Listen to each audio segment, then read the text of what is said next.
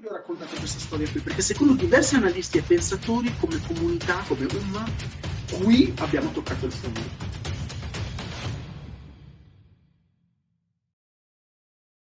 Ok, Bismillah wa salatu wa salam ala Rasulillah wa ala alihi wa sahbihi wa man wala. Benvenuti nel primo appuntamento del, eh, di una serie di appuntamenti, di seminari questi seminari eh, ruotano attorno ai temi della rinascita della Umma. Il primo si chiama proprio Rinascita della Umma, però pian piano poi andremo a sviscerare nei prossimi appuntamenti argomenti eh, sempre più specifici. Eh, rinascita della Umma. Okay? In questo eh, seminario vedremo, vedremo diverse cose. Okay?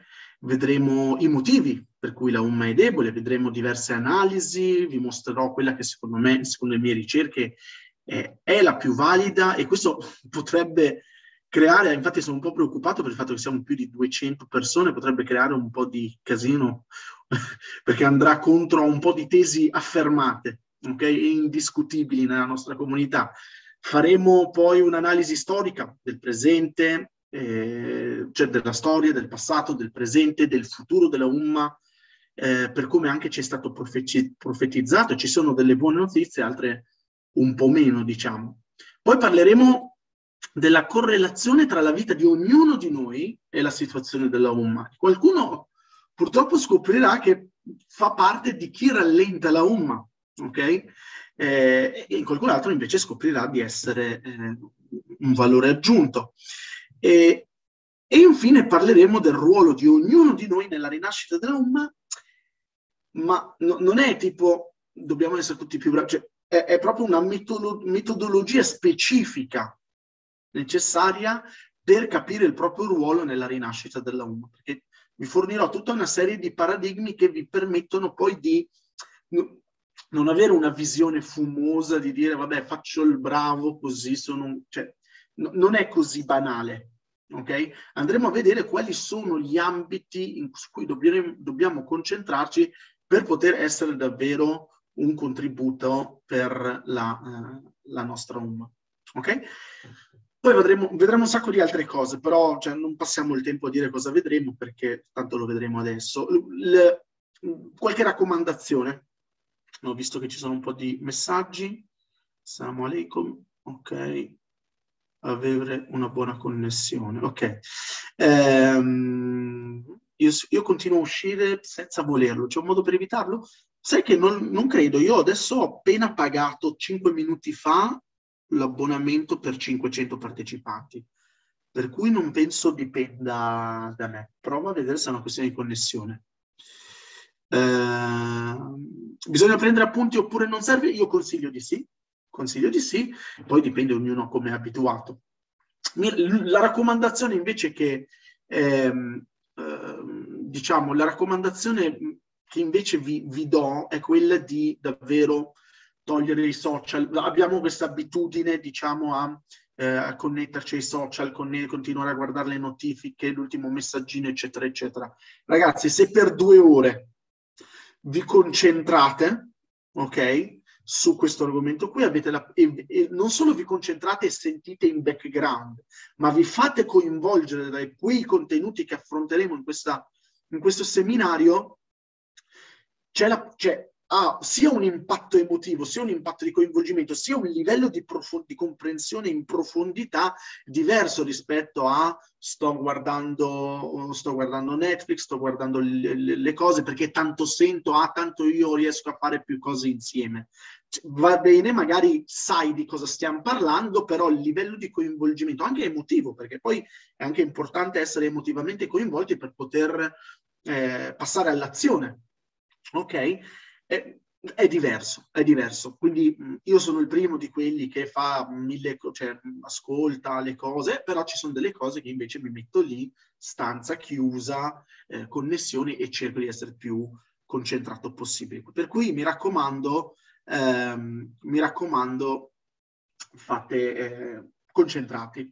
E partiamo da, visto che mh, c'è un po' di gente che non mi conosce e tanta altra gente che che, che invece mi conosce parzialmente, cioè, rispondiamo al volo chi sono io per parlare di questo argomento qui. Allora, presentazione veloce, sono Abdelbakr Taib, il fondatore di Strong Believer, della Strong Believer Academy. Da più di dieci anni mi occupo del tema della rinascita della Umma, è, diciamo, una mia fissa, ok? E chi mi conosce lo sa, e ho costruito in qualche modo la mia vita e anche la mia carriera professionale attorno a questo concetto e poi lo vedremo lo vedremo. E una delle domande che mi viene fatta uh, più spesso, ed è, cioè, è ha senso, è cioè, com- com'è, che ti, com'è, che sei arrivato a fissarti con questo tema? Cioè, non è che esiste, non è che ne parlano in televisione, oppure c'è una laurea sulla rinascita della Umma, o ci sono, eh, che uno dice, vabbè, mi sono appassionato, o ci sono i documentari su Netflix sulla rinascita della Umma, che uno dice, mi appassiono, mi fisso, diventa il mio chiodo fisso la rinascita della Umma. Eh, quindi molti mi chiedono questa domanda qui, ma com'è che, che sei arrivato a, uh, ad avere questa fissazione? No? E mh, ci sono state alcune tappe che vi racconto non tanto per raccontare la mia vita, ok? Che non è neanche chissà che interessante, però perché poi eh, ci sono in alcuni passaggi della mia storia, del mio percorso, più che della mia storia, in alcuni passaggi del mio percorso ci sono quelli che sono gli elementi che mi hanno portato a, uh, a concludere le conclusioni che poi condividerò con voi. Per cui so, uh, vi racconterò alcuni passaggi del mio percorso, però davvero non, non prendetela come racconto di me, ma come materia propedeutica per capire poi il resto. Ok? E probabilmente, cioè, per rispondere alla domanda perché sono fissato con la rinascita della UMA, probabilmente i primi semi sono stati messi dai miei genitori. E, e anche se ho avuto, diciamo, un percorso travagliato con la fede, eh, nell'adolescenza sembra che questi semi abbiano fatto il loro lavoro. Eh, io sono nato e cresciuto um, tra le montagne trentine, figlio di genitori marocchini, con, sono cresciuto in una famiglia abbastanza praticante, ho ricevuto la classica educazione islamica, per cui scuola del Corano la domenica in moschea, scuola di arabo il sabato, mia mamma che da piccolo mi raccontava le, le varie storie dei profeti, Ali Musalem, le storie del Corano, le, le, storie, le storie del Corano, delle glorie della nostra civiltà. Ecco, sulla cosa della, delle glorie della nostra civiltà, io sono cresciuto a pane e storie di Omar ibn al-Khattab, Salah ad-Din Ayyubi, Khalid ibn al-Walid, eccetera, eccetera. Mia madre era un po' è ancora un po' fissata con i condottieri musulmani, eh, però penso che già queste storie abbiano seminato in me una fierezza e un orgoglio di appartenere a questa umma e di volerla, eh, diciamo, vedere, vedere forte. In estate, quando andavo in Marocco, mio padre si assicurava sempre che eh, facesse, frequentasse Darul Quran, dove si studiava per tutto il giorno a memoria il Corano, e diciamo che le fondamenta partono da qui. Ok, le fondamenta partono da qui, anche se poi il percorso con la fede non è stato lineare. Infatti, facendo un, passa, un passo un attimo avanti, eh, nonostante tutti questi sforzi da parte dei miei genitori, all'età di 16 anni cado in una profonda crisi mistica in cui non trovavo risposte soddisfacenti alle mie domande sulla fede. Da una parte studiavo filosofia, ok, il, il livello con cui venivano affrontati i temi esistenziali era davvero affascinante, quindi al, al, liceo, dall'altra parte invece andavo in moschea e il predicatore di turno diceva cose banali ai miei occhi, se non bigotte. E dato che non conoscevo il mondo, eh, non conoscevo diciamo, studiosi musulmani di alto livello che potessero tenere testa agli intellettuali del mondo in cui studiavo, questo contrasto tra religiosi sempliciotti e atei sofisticati nel mondo accademico, del mondo accademico mi ha un po' scombussolato. Ora, non voglio nemmeno fare il finto ricercatore della verità, cioè io su quei dubbi mi ci sono adagiato per almeno tre anni, vivendo un'adolescenza abbastanza eh, eh, di un certo tipo, e mi veniva, il, cioè nel senso, mi veniva il dubbio, no? Ma non è che stavo ore e ore a cercare per risolverlo, semplicemente non ci davo peso perché in quel momento non, non ne sentivo chissà che esigenza. E purtroppo eh, nel frattempo la mia aderenza agli, agli, insegnamenti islamici si è affievolita. Ho vissuto qualche anno così finché Dio poi mi ha messo sulla mia strada un po' di eventi per riportarmi a Lui, eh, alhamdulillah sempre. Eh, il primo evento è, sta- è che mia mamma voleva fare una omra alla Mecca, però aveva bisogno di essere accompagnata. E indovinate un po', mio papà non poteva perché lavorava, mio fratello era piccolo, quindi l'unico che doveva farlo ero io. E ammetto che sono andato scettico e che Dio mi perdoni anche con fare un po' superbo, ok? I, I, miei dubbi si erano un po' impossessati della mia mente, del mio cuore. Quindi prima di partire non è che sentivo quell'emozione che un credente normale dovrebbe provare, quell'entusiasmo, quella voglia di vivere un'esperienza spirituale superiore. Niente di tutto questo, ero annoiato, svogliato, mi lamentavo per ogni scomodità nel viaggio. Però poi è successo qualcosa. Arrivo nell'area del Haram di, di Mecca e, e, comincio a provare questa, una strana sensazione. Entro in questa gigante moschea fatta di imponenti muri, colonne, portoni. Cammino, cammino, cammino e poi intravedo il, il, la Kaaba. E ho avuto dei brividi lungo tutto il corpo. E appena arrivano alla piazza del Tawaf di fronte alla Kaaba, inspiegabilmente sono scoppiato a piangere come un bambino senza capire perché. E sentivo come se il mio cuore avesse zittito la mia mente, capricciosa, diciamo, e le avesse imposto, avesse imposto a tutto il mio corpo di sottomettersi all'aura spirituale che questo edificio, eh, diciamo, emanava. E in quel momento, all'improvviso, senza argomentazioni razionali, avevo capito che Dio esiste e che l'Islam è verità. E badate bene, cioè chi mi conosce, molti di voi mi conoscono, io sono super razionale e analitico di natura, ma in quella situazione mi sono sottomesso al mio cuore. E questo è il primo evento che mi ha messo sulla mia strada Allah subhanahu wa ta'ala per riportarmi a lui.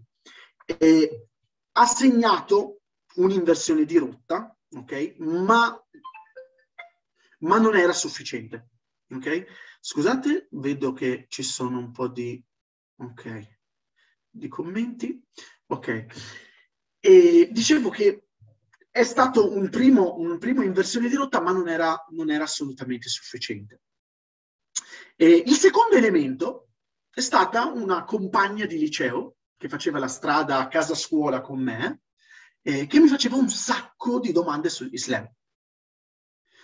E il problema è che io per lei non avevo risposte razionali, perché io, come vi dicevo, mi sono sottomesso proprio di fede per un evento puramente spirituale che non aveva niente di razionale. Ok? Però lei mi faceva le domande e io cosa facevo? Dicevo, guarda, non so rispondere, vado a cercare e ti rispondo. E questo nel tempo ha rafforzato le basi della mia fede, che è passata ad essere da qualcosa che parte semplicemente dal cuore a qualcosa che poi era argomentato, ok, con la mente. E alla fine di questo percorso di scoperta della religione e della fede con questa ragazza sono successe mh, delle cose. Uno, alhamdulillah, i miei dubbi razionali sulla fede sono stati risolti, ok? Due, la, la, la ragazza, alhamdulillah, ho avuto la fortuna, questa ragazza ha abbracciato l'Islam e alhamdulillah oggi io e questa mia ex compagna di liceo, Parmida Bardies, alla fine ci siamo sposati, abbiamo due figli, Mohammed Ali e Hamza.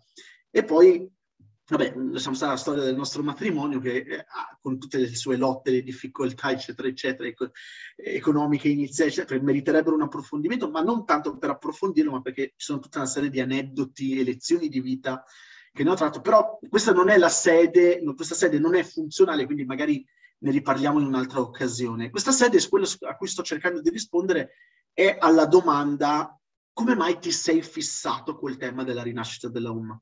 Quindi, tornando a noi, dice, c'è stato un percorso spirituale e poi di approfondimento della religione che come epilogo aveva la conversione di lei e il nostro matrimonio. Io poi mi sono appassionato ai temi che ruotano attorno all'Islam. Io ogni tanto do un'occhiata alla chat per non avere problemi tecnici, ok? Barakallahu fikum.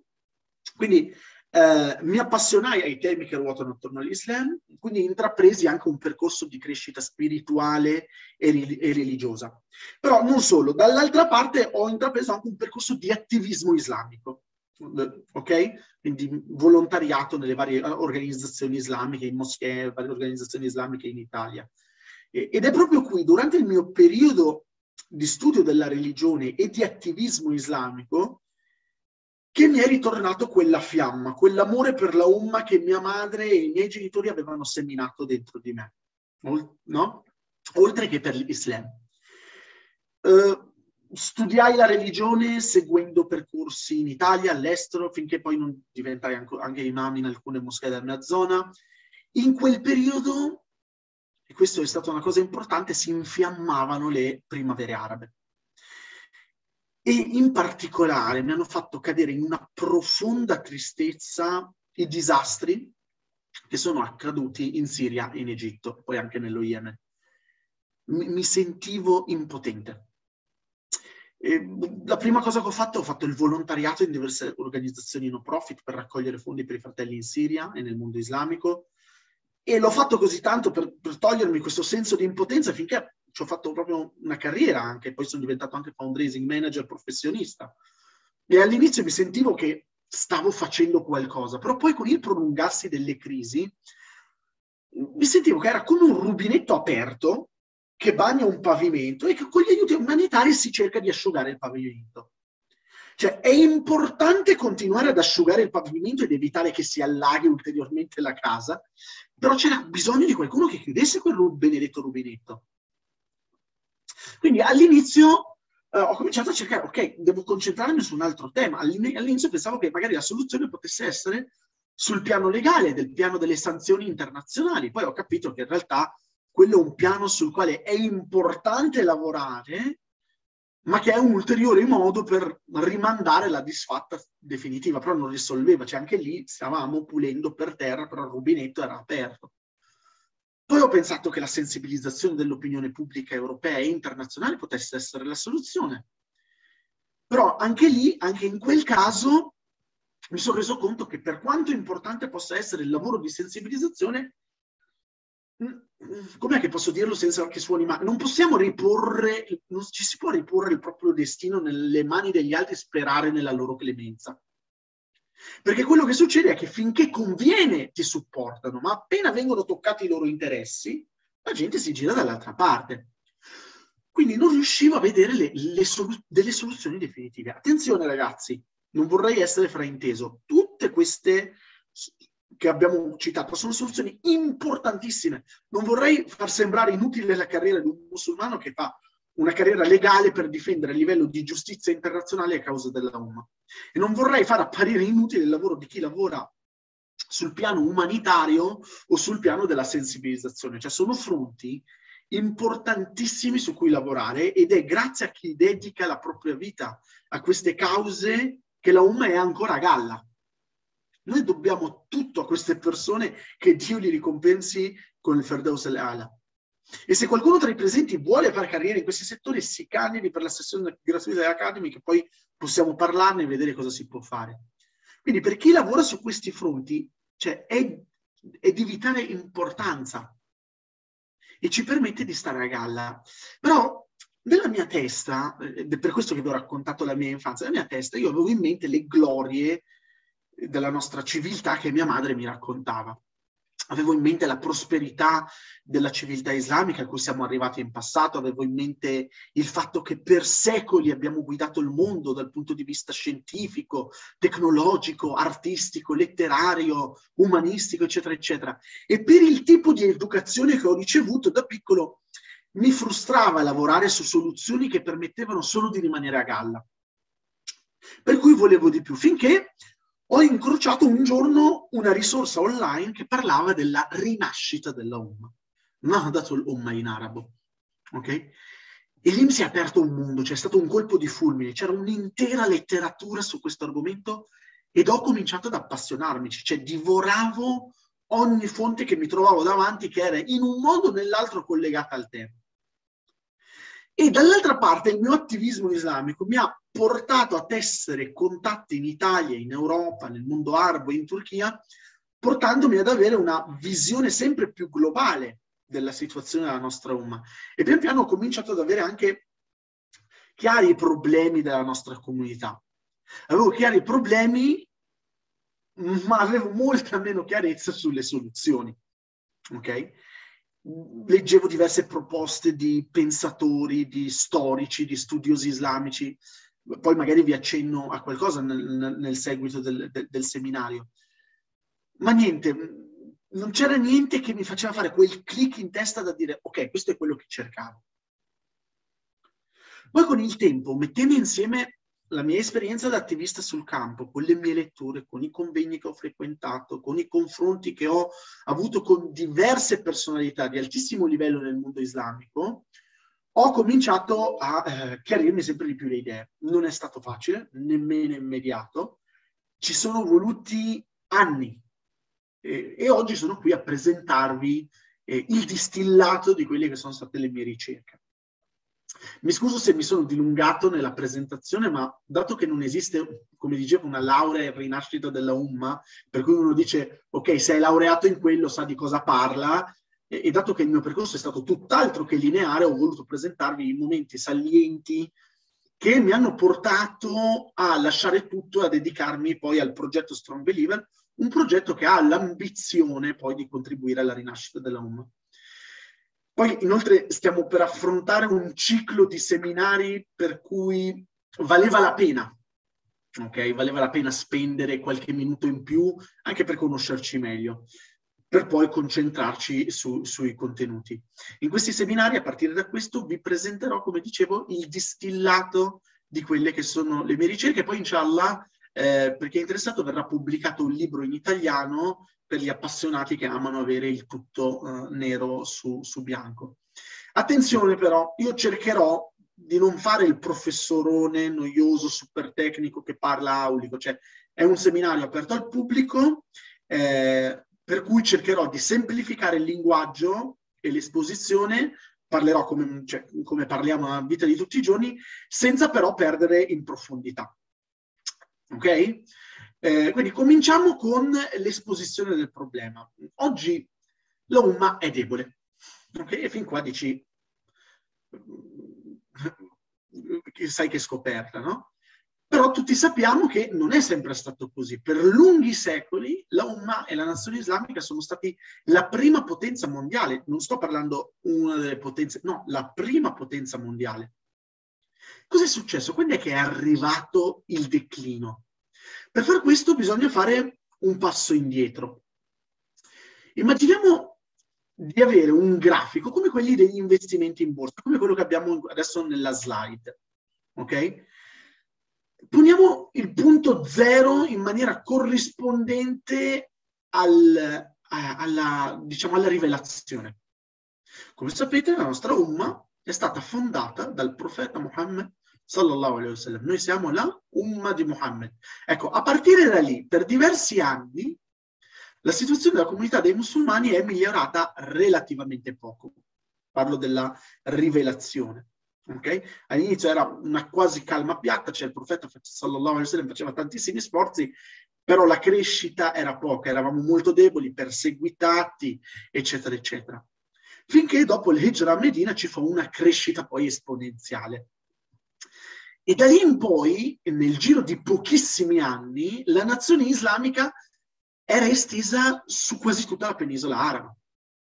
Poi il profeta sallallahu alaihi wasallam morì e dopo un paio di anni di leggera recessione con il Furub al-Ridda, eh, con le guerre, per, perché c'erano una serie di eh, tribù che si sono dissociate un po' da quella che era l'organizzazione islamica, poi la crescita riesplose. Una volta che sotto Abu Bakr c'è stata la riorganizzazione della nazione islamica, poi la crescita è riesplosa. E possiamo immaginare come il grafico salga vertiginosamente no? in corrispondenza di questo periodo. E prima di andare avanti voglio fare un'osservazione. Se si osserva da vicino un grafico come questo che abbiamo davanti, eh, per esempio della borsa azionaria, si nota che le oscillazioni sono costantemente in velocissimo rialzo e ribasso. Ma se si fa un passo indietro e si guarda il grafico da lontano, pian piano quei micro rialzi e ribassi non si vedono più. Si vede invece un trend, quindi una, un trend che può essere o rialzista o ribassista. Io ho scelto questa immagine perché vedete come va tanto in alto e in basso, però la media è che sta crescendo come grafico. Ecco, la stessa cosa vale per la storia e vale per la nostra storia islamica. All'interno di uno stesso periodo di crescita e di decrescita, in base agli avvenimenti che accadono, possono esserci delle violente oscillazioni che però non devono ingannarci e impedirci di vedere il trend generale. Quindi, tornando al grafico che descrive l'andamento della situazione della Umma dopo la morte del profeta sallallahu alaihi wasallam, eh, nonostante diversi avvenimenti spiacevoli, il trend è stato tipicamente eh, al rialzo, con un'impennata molto molto ripida. Poi si è concluso il califfato, eh, al-Khilaf al-Rashida, il, cal- califfato ben guidato, però il Khilaf al-Rashida sono Abu Bakr, Omar, Uthman e Ali radiyallahu anhuma, e dopo la conclusione del califfato ben guidato in cui c'è stata una crescita esplosiva, con l'inizio del, poi c'è stato l'inizio del, della dinastia del Emawiyin, nei libri di storia Umayyade o Umayyade, non so come la chiamano gli italiani. E quindi questa impennata, c'è sempre stata un'impennata, sempre in crescita, però è diminuita. Ok? Quindi la pendenza del grafico era leggermente minore. Non era in declino, si stava sempre crescendo, però era una crescita molto meno veloce. Ok? Nel senso che appunto eh, c'era comunque crescita, ma non era così ripida. Quindi c'erano nuove conquiste dal punto di vista bellico, progresso artistico, architettonico, sapienti di alto livello, progresso scientifico, eccetera, eccetera. Idem con la dinast- dinastia degli Abbasiyin, Abbaside o Abbaside o, o Abbaside, non, non, so come si dicono, e poi con Ottomani, con gli Ottomani. Ok? Ripeto, attenzione, questo non vuol dire che non ci sono stati degli avvenimenti tragici, cioè il fatto che ci fosse una crescita non vuol dire che non ci sono stati avvenimenti tragici, cioè se pensiamo all'invasione dei mongoli, alle crociate, alle guerre civili tra musulmani per il potere, alle guerre settarie, si vedono tantissimi momenti di violenta oscillazione verso il, passo, verso il basso. Però se si fa il famoso passo indietro, si nota che la somma di tutto ha un trend rialzista.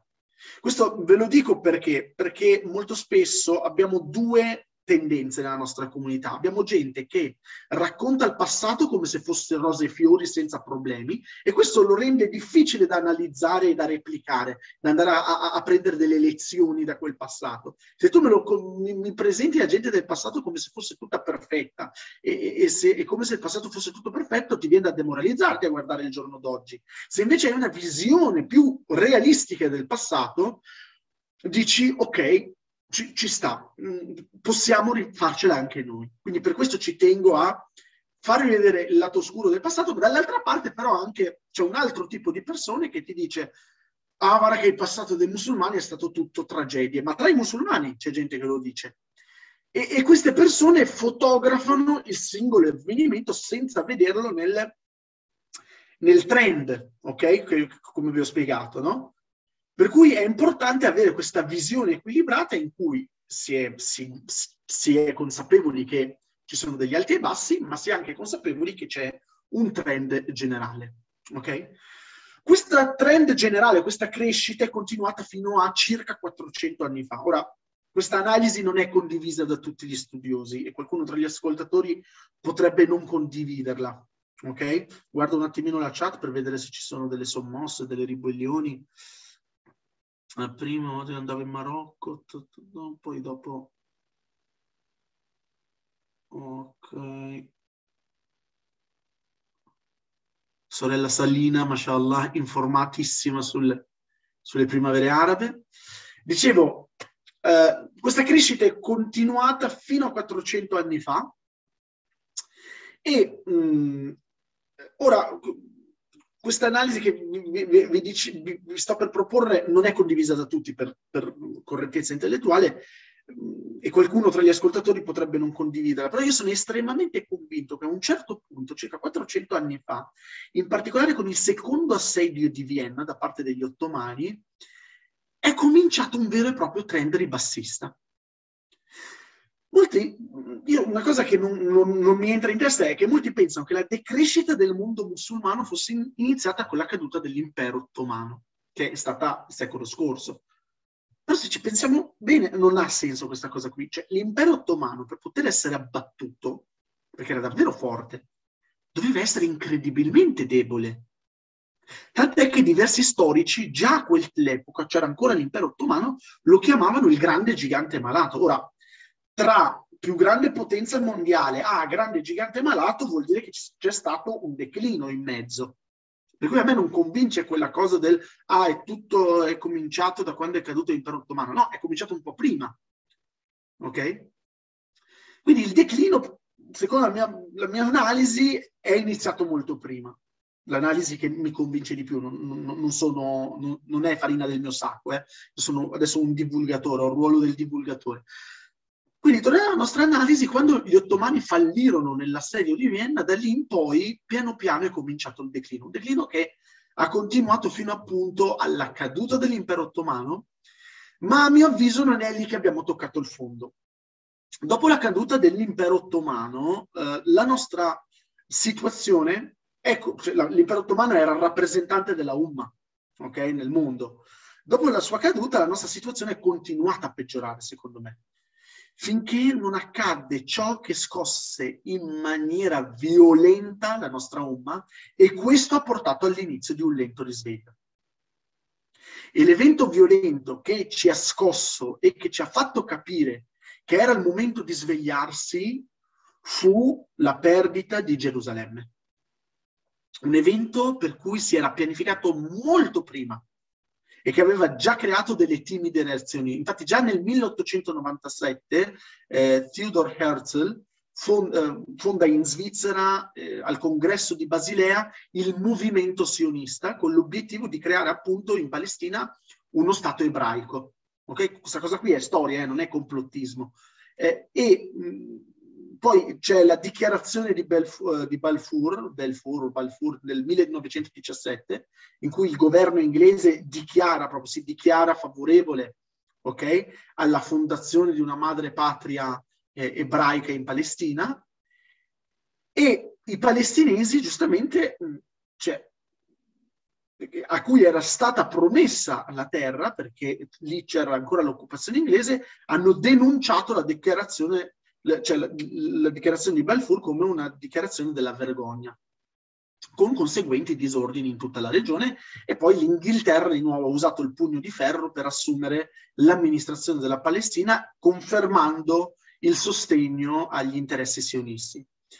Eh, il mandato dell'Inghilterra per ass- assumere l'amministrazione della Palestina è, è, stato stabilito dalla Lega delle Nazioni, ok? Per, per, i popoli non ancora in grado di autogovernarsi. Anche in questo caso si è verificata un'ulteriore rivolta araba contro il mandato inglese a cui fa seguito poi la proposta sempre inglese di una divisione del territorio. A nord-ovest, eh, lo, eh, nord-ovest lo Stato ebraico, eh, la parte maggiore della, del, paese, del, eh, del paese alla Cisgiordania e poi una zona comprendente Gerusalemme e Jaffa sotto eh, il dominio britannico. Questo piano de, proposto dagli inglesi è stato rifiutato sia dai sionisti sia dai musulmani. Sia dai musulmani. Intanto purtroppo eh, si arriva, arrivano gli anni che vanno dal 42 al 45 in cui il Terzo Reich in Germania organizza la deportazione di massa e l'eliminazione della popolazione di fede ebraica e il bilancio finale di questo avvenimento porta a oltre 6 milioni di ebrei uccisi. E due anni dopo la guerra, nel 1947, una commissione speciale, quindi questa cosa qui ha spinto molto, una commissione speciale delle Nazioni Unite propone di dividere la Palestina in uno Stato ebraico e in uno arabo, mentre alla città di Gerusalemme gli concedono diciamo, uno status internazionale. La risoluzione viene approvata, votano a favore la Russia, gli USA, la Francia, gli stati arabi votano contro, la Gran Bretagna, la Cina e gli altri si astengono. E il 29 settembre del 47 viene posto proprio fine al mandato inglese e viene decisa la spartizione della Palestina in due stati, uno arabo e uno ebraico. Decisa, imposta. Okay? Il 14 maggio poi del 48 nasce ufficialmente lo Stato di Israele ed è tra i musulmani e gli israeliani è, è, è, subito guerra. Migliaia di palestinesi vengono espulsi dalla loro terra. La Lega Araba, che era Siria, Iraq, eh, Egitto, Giordania, eh, invadono il nuovo Stato il giorno stesso della sua nascita, però vengono sconfitti. E il primo censimento dello Stato ebraico conta una popolazione di circa 800-900 mila persone. Ok? Boh, da lì si assiste a un'immigrazione di massa dall'Europa nel dopoguerra e cominciano ad arrivare ebrei anche dai paesi arabi. E mh, tra il 48 e il 52 arrivano più di mezzo milione di ebrei in Israele, che raddoppia la sua popolazione ebraica. Okay? Nel 49 poi si svolgono le prime elezioni, David Ben Gurion viene eletto primo ministro alla testa di un primo governo di coalizione. Poi il Parlamento, la prima Knesset, il Parlamento si riunisce a Gerusalemme, eh, Chaim Weizmann viene eletto presidente di Israele dalla Knesset. E lo Stato di Israele viene accettato dalle Nazioni Unite come 59 membro. Gerusalemme divisa tra Israele e Giordania, dichiarata capitale. La città vecchia, a Gerusalemme Est, passa sotto il controllo della Giordania le parti occidentali e meridionali della città invece vengono controllate da Israele. Nel 56 è l'anno della seconda guerra arabo-israeliana, quindi Nasser, il Gamal Abdel Nasser, il presidente egiziano, nazionalizza il canale di Suez, che fin dalla sua apertura nel, nel 1896 apparteneva a una compagnia anglo-francese e proibisce il transito appunto alle navi israeliane. Francia e Inghilterra si accordano con Israele per punire l'Egitto e occupare il canale e l'operazione viene condotta con successo per l'esercito israeliano. Quindi anche la seconda guerra arabo-israeliana è stata persa dagli arabi. Nel 59 Yasser Arafat e Abu Jihad Khalil al-Wazir eh, fondano eh, Fatah Harakat Fatah, un movimento di guerriglia per la liberazione della Palestina da Israele, mentre nel 64 nasce il famoso LP che esiste ancora oggi, no? Che è l'Organizzazione di Liberazione della Palestina. E do- eh, cioè, dopo pochi anni, nel 67, eh, arriva di nuovo una terza guerra arabo-israeliana che vede le forze israeliane, sempre comandate, dal, eh, comandate stavolta dal generale Moshe Dayan, conquistare le alture del Golan e quindi hanno guadagnato di nuovo, uh, di nuovo territorio fino al confine siriano. Okay? Poi hanno uh, annesso il, il, settore arabo di Gerusalemme e hanno preso il controllo del porto di Gaza e la penisola eh, del Sinai. Perché vi ho raccontato questa storia qui? Perché secondo diversi analisti e pensatori, come comunità, come Umma, qui abbiamo toccato il fondo quando Gerusalemme viene ufficialmente riunificata sotto il controllo israeliano. Qui la Umma e tutto il popolo musulmano è rimasto scosso. Tre guerre arabo-israeliane perse, ogni volta si perdeva un pezzo. Si è passati dall'essere arrivati alle porte di Vienna ad essere la, poten- dall'essere una, la potenza più temuta del mondo all'essere colpiti al cuore del mondo islamico. Noi musulmani possiamo andare oggi a Mecca e a Medina, ma non possiamo più andare liberamente a pregare al Masjid al-Aqsa, il terzo posto sacro più importante della nostra religione. Com'è successo tutto questo? Qual è la causa di questa disfatta? Eppure gli arabi erano, si erano uniti, la famosa unione che oggi tutti acclamano in qualche modo, a quel tempo tra virgolette, c'era, no? Gli eserciti dei paesi arabi erano uniti. Perché comunque c'è stata una sconfitta così eclatante tre volte di seguito? Come mai 14 anni, 14, 14 anni, 14 secoli prima i musulmani, che erano delle semplici tribù beduine, sono riusciti a far sgretolare due grossi imperi come quello persiano e quello, e quello romano, mentre una neonata nazione ha sconfitto eserciti nazionali che si sono coordinati tutti insieme. Molti leggono superficialmente la situazione e pensano sia solo una questione bellica, di guerra, di armi, altri pensano che sia una questione politica, altri pensano che la colpa fosse dei paesi occidentali che hanno sostenuto Israele. E tutte queste sono cose vere. Però ragazzi sono effetti collaterali, cioè c'è qualcosa a monte che viene prima di questi effetti collaterali, perché prima non è che avevamo, eravamo pieni di amici, c'era tanta gente che voleva sminuzzarci a pezzi, però non poteva, non ce la facevano. A monte c'è la debolezza ed è proprio questo quello che vedremo fra un po'.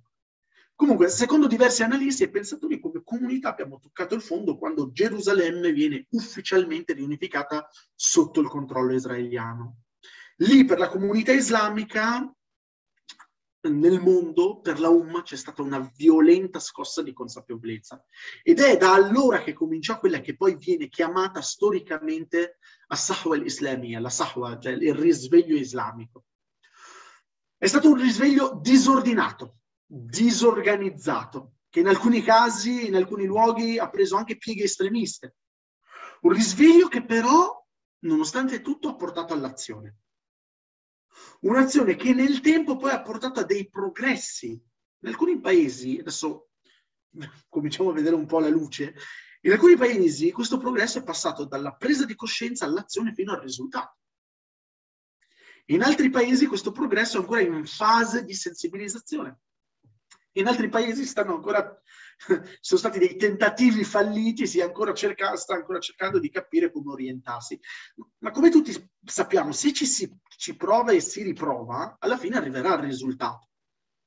Inoltre, se si va ad analizzare la situazione, il mondo musulmano è in miglioramento su moltissimi aspetti. Ci sono paesi che addirittura stanno innovando sul fronte dell'istruzione e dell'educazione. Ci sono dei sistemi di istruzione e di educazione eh, nei paesi del Golfo, Qatar e nel Kuwait, che ho visto che stanno, gli stanno studiando anche a paesi occidentali per capire come importarli. Ci sono dei paesi musulmani che hanno vissuto una rinascita economica forte, come la Turchia, come la Malesia, eccetera, eccetera. Ci sono paesi musulmani che ci hanno fornito filosofi e pensatori di altissimo profilo, come il Marocco, come la Tunisia, come il Pakistan, eccetera, eccetera. Adesso non è che sto, sono esaustivo, faccio degli esempi. Ci sono paesi che ci hanno fornito sapienti straordinari, ci sono paesi che hanno sfornato predicatori che hanno risvegliato generazioni di giovani, come per esempio l'Egitto, ma non solo. E anche l'aumento dell'ateismo eh, tra i figli dei musulmani, che preoccupa tantissime persone, in realtà ha portato moltissimi credenti a informarsi di più e irrobustire la propria fede. Per ogni ateo che lascia l'Islam ce ne sono dieci che diventano musulmani più convinti e più consapevoli, perché non è più una fede ereditata e basta, la gente comincia, non tutti, però comincia a essere più consapevole. Non parliamo poi dell'esplosione di conversioni nel mondo occidentale a partire dall'11 settembre del 2001. I dati ci dicono che nel mondo occidentale si ha una media di 50-60 mila convertiti o ritornati, per chi preciso come, a livello linguistico, abbiamo 50-60 mila ritornati all'Islam ogni anno solo nel mondo occidentale, senza considerare il resto. Cioè è come se ogni anno una città come Savona o come Siena abbracciasse l'Islam tutta in una volta. E queste sono stime pessimistiche perché potrebbe anche essere il doppio o il triplo, perché moltissimi musulmani nascondono la conversione per motivi familiari, per motivi sociali, eccetera, eccetera. Quindi in generale la situazione ha un trend rialzista, seppure con dei momenti di violento ribasso temporaneo legati ad alcuni avvenimenti storici. Alcuni osservando la situazione politica di alcuni paesi musulmani, diventano pessimisti e catastrofisti. Alcuni, osservando il trend politico anche di molti paesi in cui i musulmani sono una minoranza, diventano pessimisti perché magari vedono la piega islamofoba che, sta, che, sta, che stanno prendendo alcuni paesi. Ma quello che dico a queste persone è che la politica è importante, ma non è tutto, ci sono altri indici e parametri di misura della situazione della Umma. Di solito la politica è l'ultimo tassello del domino che casca in un processo di cambiamento. Prima bisogna costruire una solida base, poi dopo si fa il resto. E le cose, mi raccomando, tenetevi questo paradigma del grafico, del grafico e dei trend, le cose non vanno viste in maniera assoluta, ma in prospettiva, osservando tutto l'andamento storico. Attenzione, c'è ancora tantissimo lavoro da fare, c'è ancora un enorme margine di miglioramento per diventare la umma che dovremmo essere. Però il messaggio che voglio far passare è che siamo nell'epoca giusta, siamo in un'epoca in cui le cose man mano migliorano, ma in cui c'è un sacco da fare, un sacco di settori in cui contribuire. Siamo in un periodo eh, in cui quello che era un grande gigante malato, che sembrava essere entrato in un coma vegetativo e sembrava essere irrecuperabile, è sempre un gigante malato, ma è uscito dal coma e sta lottando per riprendersi. È un gigante febbricolante, pieno di ferite, che necessita ancora di cure e i cui anticorpi lottano per riprendersi dalle varie infezioni. Ma comunque un gigante uscito dal pericolo di morte. Non so se siete mai stati al pronto soccorso, che Dio vi protegga. Siamo passati dal codice rosso al codice giallo. E i prossimi obiettivi sono arrivare al codice verde, poi al codice bianco e poi non aver bisogno del pronto soccorso. Ora, come si fa a migliorare ulteriormente le condizioni della nostra umma? Qual è il piano per la rinascita della umma? Su cosa bisogna concentrare gli sforzi per passare ai, a, agli step successivi del, nel processo di miglioramento? Questa ragazza è una domanda che mi ha assillato per anni. Ho letto e ascoltato numerose analisi e le risposte che ho trovato sono davvero molte. C'è chi dice che il motivo della nostra eh, della nostra eh, debolezza è il fatto di esserci allontanati dalla religione. C'è chi dice che il motivo della nostra debolezza è la mancanza di spiritualità. C'è chi dice che il motivo della nostra debolezza è la disconnessione con la tradizione islamica, con le scuole giuridiche, il Medehib, eccetera, eccetera. C'è chi dice che il motivo della nostra debolezza è il fatto di aver soffocato il potenziale delle donne della nostra comunità. C'è chi dice che il motivo della nostra debolezza sia la mancanza di una rappresentanza politica degna di, del messaggio islamico e tanti altri punti di vista. Ora, sono punti di vista tutti validi. Ok? Ognuno di questi ingredienti contribuirebbe alla rinascita della Umma in maniera straordinaria. Però quello che cercavo, cioè io cercavo qualcosa di più incisivo, eh, di più completo. Tutte queste mi sembravano soluzioni importantissime, ma parziali. Sentivo che tutto questo era un effetto collaterale di cause maggiori a monte. Quindi ho continuato la mia ricerca, letture, dialoghi approfonditi con sapienti e, pers- pensatori, ho fatto viaggi internazionali per partecipare a, a congressi sul tema, senza assillarmi con i passaggi e consapevolezze, tra virgolette, intermedie, voglio condividere con voi la sintesi della mia analisi. Però voglio di nuovo fare due premesse. Uno, non è farina del mio sacco, è la sintesi del frutto del lavoro di pensatori, di filosofi, di strateghi, di leader molto più, spessore di, più di spessore di me.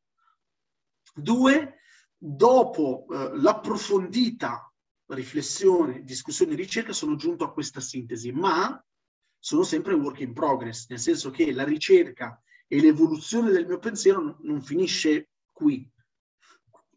C'è ulteriore spazio per sofisticare questa analisi e portarla a un livello superiore. Io stesso continuo a lavorarci.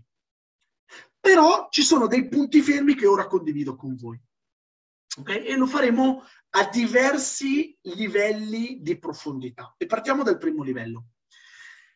Primo livello, la umma è debole, ora dirò una cosa che sembra banale, perché non c'è un numero, attenzione a come la formulo, non c'è un numero sufficiente di membri della umma abbastanza forti.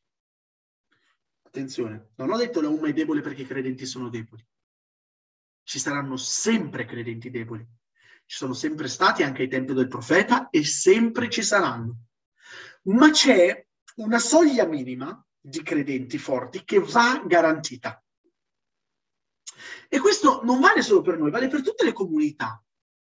Tutti i membri, tutte le comunità, cioè in America o in Cina, non è che sono tutti dei, de, delle persone, dei membri delle loro comunità forti. Cioè, gli americani non è che sono tutti forti, non è che sono tutti delle persone capaci di lasciare un impatto che trainano e, e spingono in avanti la, la, la comunità americana. E in Cina nemmeno. Però c'è un numero di membri forti di queste nazioni sufficiente per rendere forte la comunità, per esempio, degli americani o dei cinesi. E lo stesso vale al contrario. Non è che nella UMA non ci sono membri forti, ce ne sono, ma non abbastanza. Quindi il primo livello di analisi è la UMA è debole perché? Perché non ci sono abbastanza credenti forti. Ce ne sono, ma non sono abbastanza. Ora andiamo più in profondità, perché fin qui, grazie al carciofo, andiamo più in profondità. Io ho analizzato la storia dei popoli e ho cercato di analizzare le caratteristiche dei membri forti che trainano le varie comunità e le rinforzano. E quali sono i loro punti di forza? Quando è che una persona è possibile considerarla un membro potenziante di una comunità e poi tra, faremo scendere questo discorso sui musulmani. In sintesi, una persona si può considerare un membro potenziante di una comunità quando ha tre caratteristiche. Uno, quando ha una filosofia di vita potenziante. Due, quando ha competenze e capacità per lasciare un impatto. Tre, quando crede in un'idea superiore per cui è disposto a sacrificare la vita. Ripeto, questo vale per tutti, non solo per i musulmani. Quindi ogni comunità forte lo deve ai suoi membri forti. E le caratteristiche dei membri forti sono filosofia di vita potenziante, competenze, idee, idea superiore in cui credere e per cui sacrificarsi. Bene, andiamo ad analizzare la nostra uh, situazione. Cominciamo dalla filosofia di vita. Abbiamo detto filosofia di vita, competenze ideali superiori in cui credere. Normalmente a livello di filosofia di vita dovremmo essere imbattibili. Perché? Perché abbiamo l'Islam. Però abbiamo distorto il messaggio. La prima causa della nostra arretratezza è la nostra comprensione dell'Islam. Pensiero e mentalità influenzano come percepiamo il mondo e quindi influenzano anche le nostre decisioni e le nostre azioni. Noi, alhamdulillah, a livello, abbiamo l'Islam, però a livello di comprensione dell'Islam abbiamo fatto diversi errori.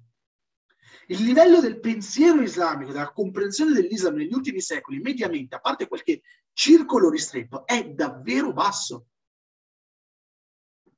Ok? È davvero basso. Per cui questo è uno dei problemi. Cos'è che si intende per comprensione dell'Islam e pensiero islamico? Cos'è che si intende quando si dice ok, per cominciare a forgiare del, una umma forte e quindi dei credenti forti bisogna cominciare a, a lavorare su una comprensione, su un pensiero islamico potenziale. Innanzitutto dobbiamo cominciare a, a essere, ad analizzare il mondo in maniera più concreta e non per slogan. L'altra cosa che fa parte della comprensione dell'Islam è attenzione alle priorità. Molto spesso molti di noi si perdono in discorsi che non, hanno, non ci aggiungono, non ci tolgono niente. Cioè, si parla per tre mesi di avvistamento o eh, per l'inizio del Ramadan avvistamento o calcolo, su cui è una cosa che non, non mi esprimo al riguardo, c'è divergenza tra i sapienti, dall'altra abbiamo dei disastri a livello comunitario che non, non stiamo risolvendo. Nonostante una cosa faccia parte fiqhiyyan dal punto di vista del fiqh dei furur e l'altra invece sono usul. Furur sono questioni secondarie e usul sono questioni principali. Quindi un'attenzione alle priorità. Quanto tempo spendiamo in cosa? E questo è dato da come comprendiamo l'Islam. Poi un'altra cosa importante da cui che, che ci ha tenuto, ci ha tenuto, soggi- ci ha tenuto arretrati, il fatto che non abbiamo trovato quella, molti di noi non hanno trovato quell'equilibrio. Ragazzi, io non so chi stia uh, disegnando sulla lavagna, ok? Non abbiamo trovato quell'equilibrio eh, in Wisal. Ok, ok, scusa. Va bene. Eh, non abbiamo trovato quell'equilibrio, ok?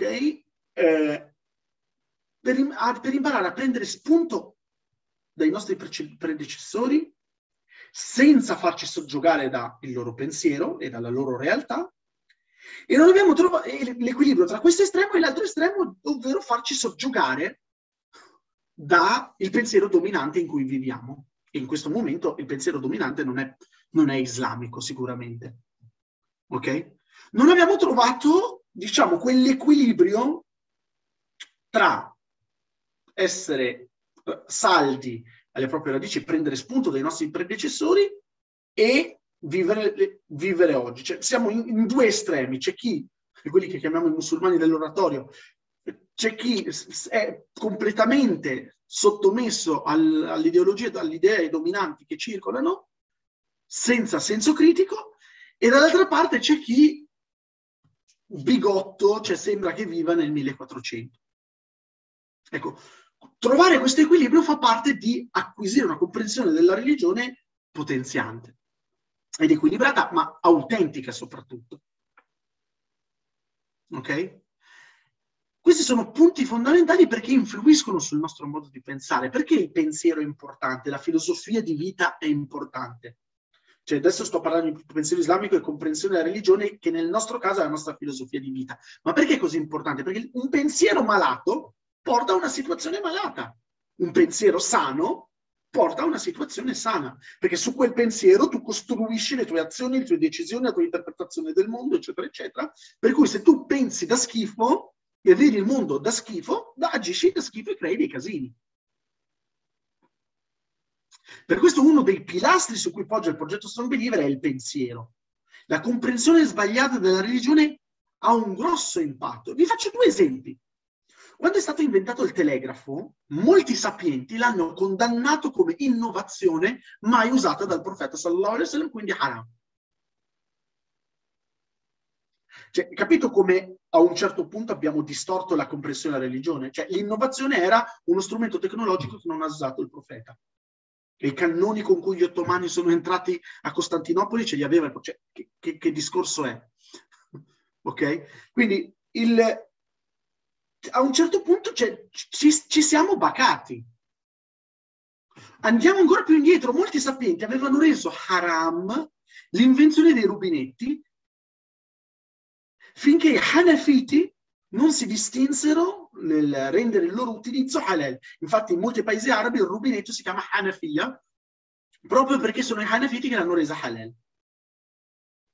Adesso non, tifo né per Hanafiti né per Malikiti né per niente, cioè, sto solo dicendo, uh, sto riportando la storia. Ragazzi, per favore, fate domande dopo. Ok. Lubna, poi quella domanda riprendiamola. Eh? Poi, poi eh, tenetevi domande così le riprendiamo, perché sennò adesso si perdono. Ok? Quindi l'impatto della comprensione dell'Islam non si vede, cioè si vede in queste cose. Cioè, cioè, se ragionavamo così, come potevamo innovare, progredire tecnologie? Cioè gli altri inventavano gli aerei e noi eravamo ancora a dire se il telegrafo era haram o halal. Ma l'impatto della comprensione dell'Islam non si vede solo nella concezione di haram e halal. Un altro esempio, per esempio, è la visione del ruolo della donna. Per diversi secoli una certa comprensione dell'Islam ha soffocato il contributo che le donne potevano dare alla Umma.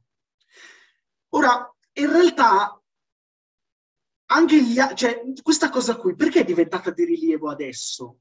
Perché all'epoca era un argomento di... perché tutto il mondo era messo così, per cui competevamo tra comunità che le donne erano, non erano emancipate, erano chiuse, tra chiuse in cucina, come si suol dire, no? Per cui, vabbè, se l'Occidente aveva questa usanza e noi ce l'avevamo, vabbè, competevamo con lo stesso difetto e quindi non si sentiva molto. Ma quando nel resto del mondo ha cominciato, in certe parti del mondo la donna ha cominciato a contribuire alla propria comunità, noi che l'abbiamo tenuta col freno a mano abbiamo perso.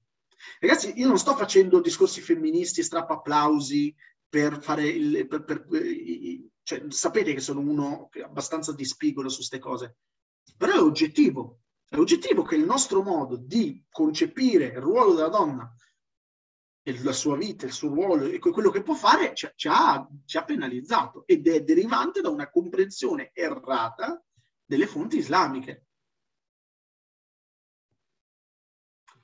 Oggi invece non possiamo più, cioè nel passato potevamo permetterci, tra virgolette, questo errore, non a livello, era ingiusto, però potevamo a livello di competitività permetterci questo errore perché tanto anche gli altri facevano questo errore, per cui andavamo tutti con una gomma, eh, è come se andass- andassimo tutti con una gomma bucata in questa, in questa gara, tra virgolette, però gli altri adesso hanno gonfiato la gomma, noi siamo quelli con la gomma bucata. È ovvio che, che, che ci danno i chilometri. Non so se è chiara la metafora. Ok? Oggi non possiamo più permetterci di fare questo tipo di errori nella comprensione della religione. Ci sono donne che ancora non possono esprimere il loro potenziale a causa di mariti, padri, fratelli. Rilegare il ruolo della donna alla gestione della casa e dei figli è grave quanto rilegare il ruolo dell'uomo a portafoglio della famiglia. Se limitiamo il potenziale degli uomini delle donne, e delle donne, questi due ruoli parziali, attenzione, non sto eliminandoli, sono importanti, però sono parziali. Se limitiamo i ruoli a questa roba qui, limitiamo la possibilità di rinascita della Umma. E come comunità, secondo il mio punto di vista, dobbiamo imparare ad interiorizzare il concetto di equilibrio. Cioè non esiste solo il bianco e il nero. La realtà è complessa e non sapersi muovere nella zona grigia porta a errori e ingiustizie irreparabili. Una certa mentalità, un certo modo di comprendere l'Islam ha plasmato elementi dei popoli musulmani rendendo spesso i praticanti un danno per le nazioni, invece che avere il ruolo di motore del progresso come è successo nelle epoche d'oro. E in uno dei prossimi seminari, ragazzi, adesso cominciate già a capire come verrà strutturato questo ciclo di seminari, in uno dei prossimi seminari di questo ciclo, per rispondere anche alla alla domanda di, non so se era Nuro o Nargis, in uno dei prossimi seminari, di questo ciclo di seminari, approfondiremo proprio le idee più depotenzianti che affliggono la nostra comunità in maniera sistematica, che non ci permettono di vedere la realtà per quello che è e nemmeno la nostra religione per quello che c'è e ci mandano avanti col freno a mano. Okay? Quindi torniamo a noi. Abbiamo detto che i popoli sono forti, se sono costituiti da un numero sufficiente di membri che sono forti, che trainano. E abbiamo visto cosa caratterizza una persona forte. Filosofia di vita, più competenze, più credere in un ideale superiore per cui si è disposti a sacrificarsi. Quindi abbiamo cominciato a vedere noi come siamo messi su questi tre aspetti, abbiamo visto come siamo messi con la filosofia di vita. In teoria dovremmo essere migliori, in pratica molti di noi hanno distorto il messaggio, dando vita a un pensiero islamico depotenziante. E il secondo punto che abbiamo visto, caratterizzare le persone forti, è la loro competenza e la loro capacità di lasciare il segno. Vediamo come siamo messi noi su questa cosa qui. Eh, scusate, sono rimasto indietro con la slide per un po'. Vediamo come siamo messi noi purtroppo nella nostra comunità dilaga a tutti i livelli un livello di incompetenza o di competenza mediocre, salvo eccezioni. Abbiamo visto prima la disfatta degli eserciti arabi davanti a quello neonato di Israele. Uno dei motivi era che mentre gli israeliani avevano risorse umane di altissimo livello, i nostri erano mediocri. Erano nell'esercito per avere il posto fisso, avere lo stipendio assicurato, non si sbattevano per eccellere e al momento della battaglia i nodi sono venuti al pettine. I leader dei paesi erano tutti, i leader dei paesi arabi erano tutto ego e niente sostanza, come eh, Abdel Nasser, eh, capace a fare i discorsoni in pubblico, ma all'atto pratico la sua carriera è stato un flop dietro l'altro. Volete un altro dato? Nonostante i musulmani costituiscano più del 23% dell'umanità, hanno solo 11 premi Nobel. Spero di non aver cannato il dato, però sulla totalità cioè una percentuale infima.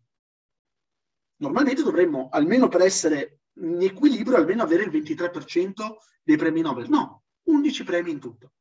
Mentre gli ebrei, che costituiscono lo 0,25% dell'umanità, rappresentano il 27% di tutti i premi Nobel. Cioè lo 0,25% rappresentano il 27%, 27% di tutti i premi Nobel, mentre il 23% rappresenta l'1% neanche.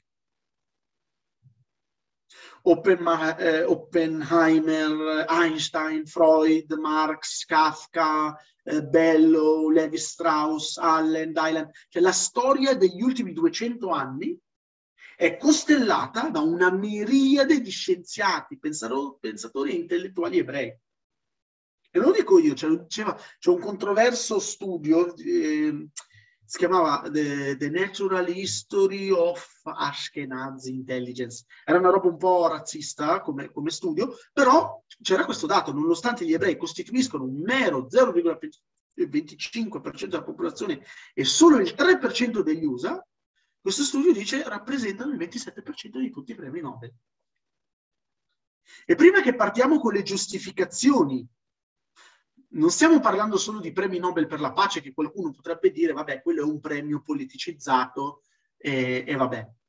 No, no, stiamo parlando anche degli altri settori come economia, fisica, medicina, letteratura, eccetera, eccetera.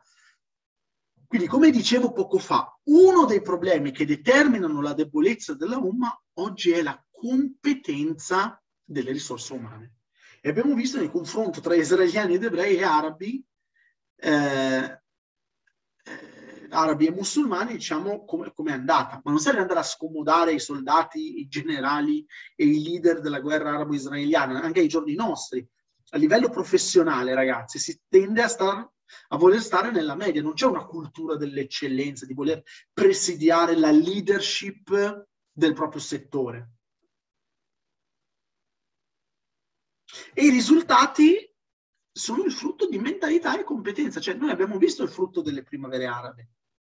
Eh, ma il sistema era troppo corrotto. Si chiama incompetenza. Eh, ma il popolo non era pronto. Si chiama incompetenza. Cioè, la Turchia ce l'ha fatta. Perché ce l'ha fatta? Eh, faceva parte del terzo mondo. Cioè, a Istanbul arrivavano, eh, arrivava l'acqua con, con, il camioncino che dava i, secchi eh, fino a, alla fine degli anni 90. e possiamo vedere gli, gli effetti dell'incompetenza anche nella gestione delle risorse, nella mediocrità di certe iniziative nella gestione dei centri islamici, nell'attivismo giovanile e anche nella mediocrità professionale. Raramente si trovano dei musulmani al top di un mestiere, sia in Italia sia nel mondo, eh? eppure la Umma costituisce praticamente un quarto del mondo. E tutto questo è connesso alla capacità dei credenti individualmente e della Umma in generale di lasciare il segno. Troppi pensano in piccolo, troppi sono aggrappati alle finte sicurezze invece che di fare qualcosa di grande e fissabile. Questo perché? Per diversi motivi. Anche per un problema di fede che vedremo tra poco ma anche perché mancano le competenze. Non abbiamo la mentalità di continuare ad acquisire capacità e competenze per arrivare ai risultati. Se si propone una sfida complessa, un'impresa difficile da compiere, scegliamo spesso una di due strade. O ci buttiamo a capofitto senza prepararci, facendo casini, basta vedere buchi finanziari, senza andare lontano, buchi finanziari fatti da tentativi di acquistare moschee e buchi dati da progetti islamici falliti, Oppure, quindi questa è la prima strada, o ci buttiamo a capofitto senza prepararci o ci arrendiamo in partenza, dicendoci che non si può fare invece che capire come si può fare e, e prepararsi. È successo anche a me quando volevo lanciare il, pro, il progetto della Strong Believer Academy, quando avevo proposto l'idea alle più grandi organizzazioni islamiche, italiane ed europee, mi hanno riempito di non si può fare, ci abbiamo provato ma non funziona, eccetera, eccetera. Sei anni dopo, eccoci qui, funzionanti, finanziariamente stabili, con uno staff stipendiato e non chiediamo donazioni a nessuno, alhamdulillah. Scusate lo sfogo, ma dovevo togliermi questo sassolino. Quindi un'altra scusa che ci inventiamo spesso è che non ci sono i soldi. Non è mai un problema di soldi, bensì di capacità. Guardate le storie delle multinazionali più grandi al mondo oggi. Sono partite con le casse piene? No. Sono partite con gente capace che poi ha attratto soldi. Quindi davanti alle sfide, alle grandi imprese, o ci buttiamo senza consapevolezza o ci arrendiamo. È rara la mentalità, non sto dicendo che non esiste, ma è rara la mentalità del mi devo formare e preparare per riuscirci. E purtroppo molte delle persone, c'è cioè un altro pezzo, molte delle persone competenti e di successo che dovrebbero portare acqua al mulino della Umma e dell'Islam sono egoisti, oppure sono marionette in mano ad altre potenze o comunità. Attenzione, cosa ho detto prima? Non vuol dire che non ci sono musulmani competenti che non hanno la mentalità della formazione, no, vuol dire che non ce ne sono abbastanza. Vi ricordate quello che ho detto? La Umma è debole non perché tutti sono deboli, ma perché non ci sono abbastanza membri della Umma forti. E da questo punto di vista, sempre sul tema della competenza, mi fermo un attimo a vedere i messaggi sperando non ci siano problemi tecnici. Ok.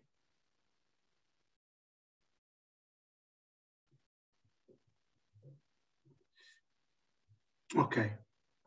Vorrei fare una piccola parentesi, sempre sotto l'argomento competenze.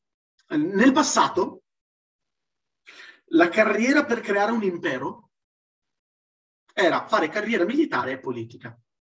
Tu partivi da, cioè, partivi da piccolo, facevi una piccola carriera militare, diventavi a capo dei militari, entravi in politica, diventavi il capo tribù, cominciavi ad attaccare la gente, cioè a, a fare accordi o ad attaccare i, i, confinanti e formavi in, in proporzione la tua tribù, tuo, la tua provincia, la tua, il tuo governo, il tuo, la tua provincia, la tua nazione e il tuo impero, in base a fin dove ti spingevi. Oggi invece vince cioè, quindi a quel tempo vinceva chi vinceva nella carriera militare e politica. Oggi siamo nel bel mezzo del capitalismo. E vince chi vince nel mercato. L'impatto di uno come Elon Musk o di uno come Jeff Bezos è paragonabile all'impatto di un imperatore del passato.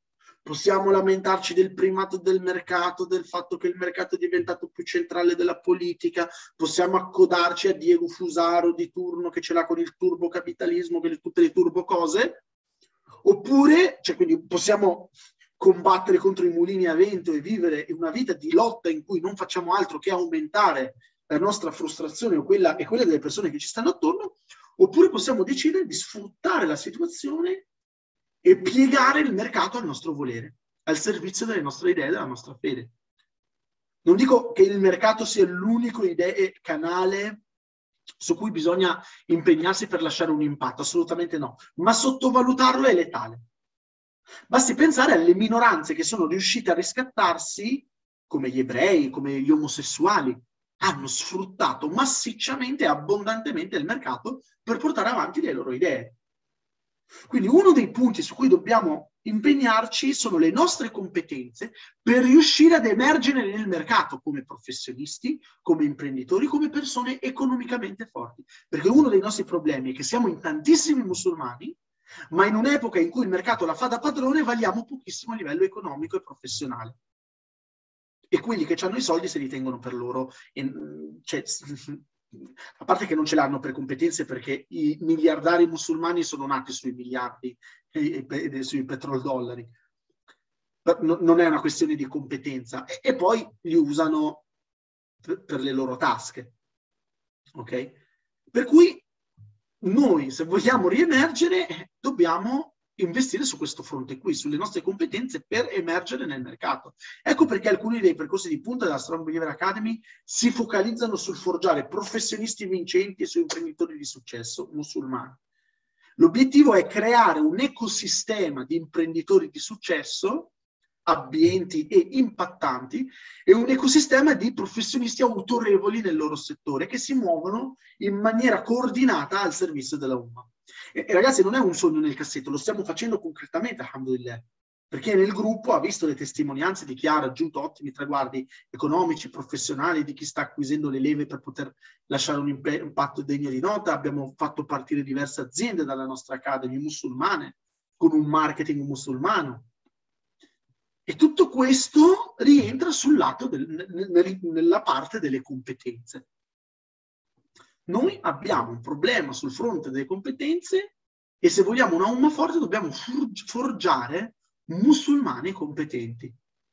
Quindi abbiamo detto che i popoli sono forti se sono costituiti da un numero sufficiente di membri che sono forti che trainano. Abbiamo visto cosa caratterizza una persona forte, abbiamo visto la filosofia di vita, le competenze, le credenze, cioè la filosofia di vita, le competenze e credere in qualcosa di superiore, un, un, ideale superiore. Quindi abbiamo cominciato a vedere noi, noi, come siamo messi su questi tre aspetti, abbiamo visto come siamo messi con la filosofia di vita, abbiamo detto dovremmo essere migliori ma abbiamo distorto il messaggio islamico, abbiamo visto come siamo messi a livello di competenze, di capacità di lasciare un impatto e abbiamo visto che siamo messi male.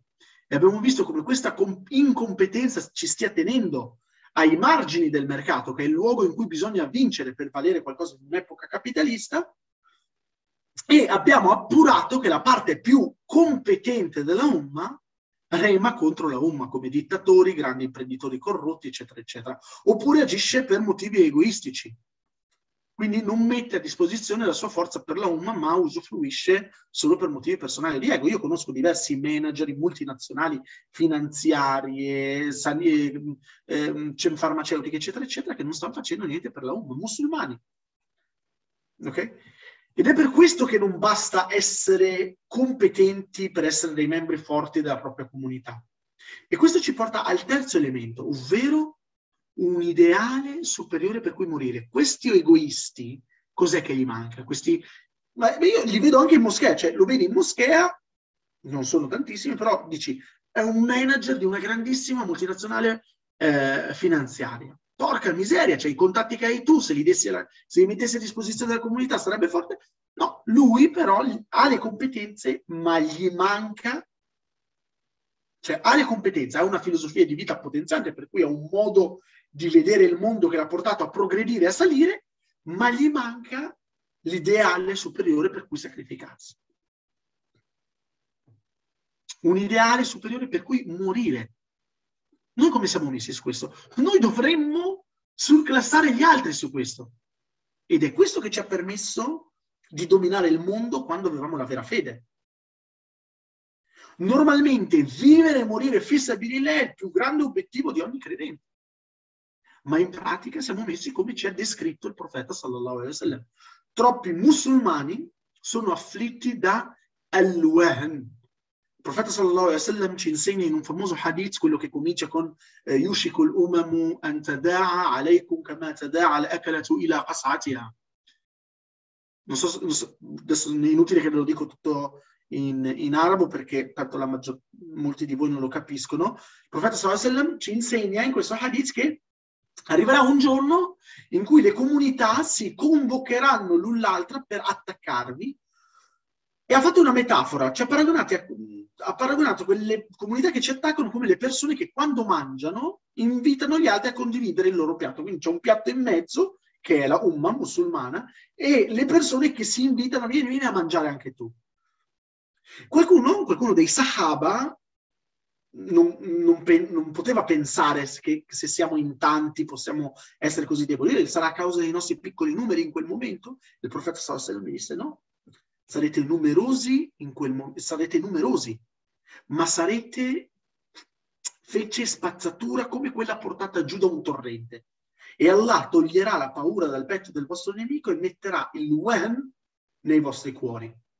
E qualcuno appunto ha chiesto, uno dei Sahaba ha chiesto cos'è l'Uerni a Rasulallah, un messaggero di Dio. E il profeta sallallahu ha detto l'amore per la vita terrena e l'odio per la morte. Quindi la terza causa della nostra arretratezza è il fatto che ci siamo attaccati alla dunya, a questa vita, e odiamo la morte. Molti di noi non sono disposti a dare tutto per Allah, per l'Islam, per la Umma. E attenzione, non serve andare a farsi... Cioè, cioè, molto spesso quando uno fa questo discorso, uno pensa ad andare a, ad ammazzare. Cioè, non, non è quello. È il sacrificio, dare la propria vita, il proprio tempo, le proprie economie, noi cosa facciamo? Siamo credenti quando conviene finché non viene toccata la nostra comunità. C'è bisogno di cinematografi, di sapienti, di letterati, eccetera, eccetera. Invece continuiamo a scegliere le lauree da fare in base al tasso occupazionale. C'è bisogno di gente che osa, che sia ambiziosa fissabile, che sogna in grande, che supera le varie paure. Invece tutti vogliamo la pagnotta sicura, la sopravvivenza, anche se Dio ci ha garantito il resto. Cioè Dio ci ha garantito il resto, così rischiamo, così possiamo spingerci oltre, così osiamo. E chi non osa non ottiene. È una comunità in cui non c'è abbastanza gente che osa, è una comunità che starà indietro. Noi, quelli nostri che osano, sono quelli che non hanno niente da perdere, in come osano nelle robe stupide. Invece la gente intelligente è tutta aggrappata al pezzo di pane. Quando ci sbarazzeremo del Wehen, torneremo a rimettere Dio, i principi e l'aldilà al centro della nostra vita. Solo allora rinasceremo sia come individui, sia come umma, perché nessuno potrà pareggiare con noi. Scusate eh, se mi, mi, scaldo, mi agito, queste cose così. Eh,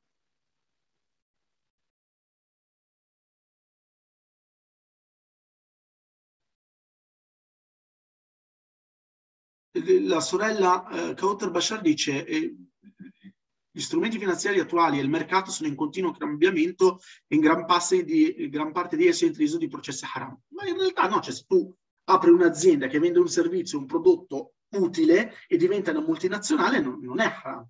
Assolutamente no. Cioè haram una serie di passaggi, è vero, ci sono tutta una serie di cose haram, ma è possibile, anzi le realtà economicamente più forti sono basate sull'economia halal. Real, cioè Amazon, cioè più, una, la più grande, una delle più, Amazon, la Apple, cioè, su, cosa sono basate? Sono, sono basate su eh, vendere prodotti o servizi.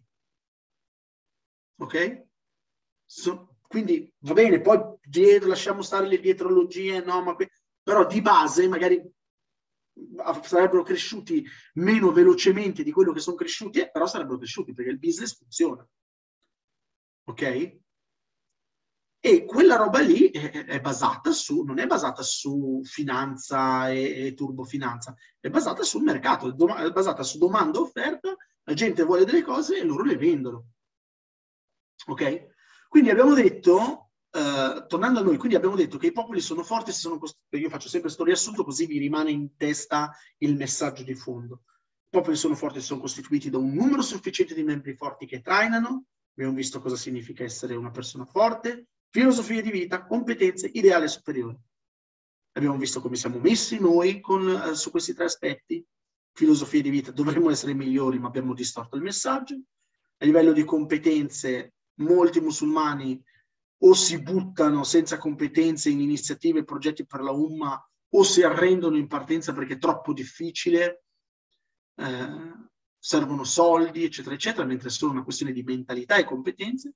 E abbiamo appurato che la parte più competente della UMMA reme contro la, rema contro la UMMA, come dittatori, grandi imprenditori corrotti, oppure grandi persone di successo che mh, usufruisce della propria forza per motivi egoistici e non per la UMMA. Infine abbiamo analizzato l'ultimo punto che caratterizza un membro forte di una comunità, ovvero la sua disponibilità a dare tutto per un ideale superiore. E abbiamo visto come l'UN dilaga nella nostra comunità, come aveva predetto il profeta sallallahu alaihi wasallam. Quindi se vogliamo tornare una umma forte, dobbiamo forgiare un numero sufficiente di credenti forti appunto Strong Believer in inglese, e da qui il nome del progetto, che hanno comprensione potenziante dell'Islam e autentica, hanno competenze e capacità di lasciare un impatto e sono pronti a dare il massimo, a dare tutto fissabilità, perché questo è il nostro ideale. Chiaro fin qui?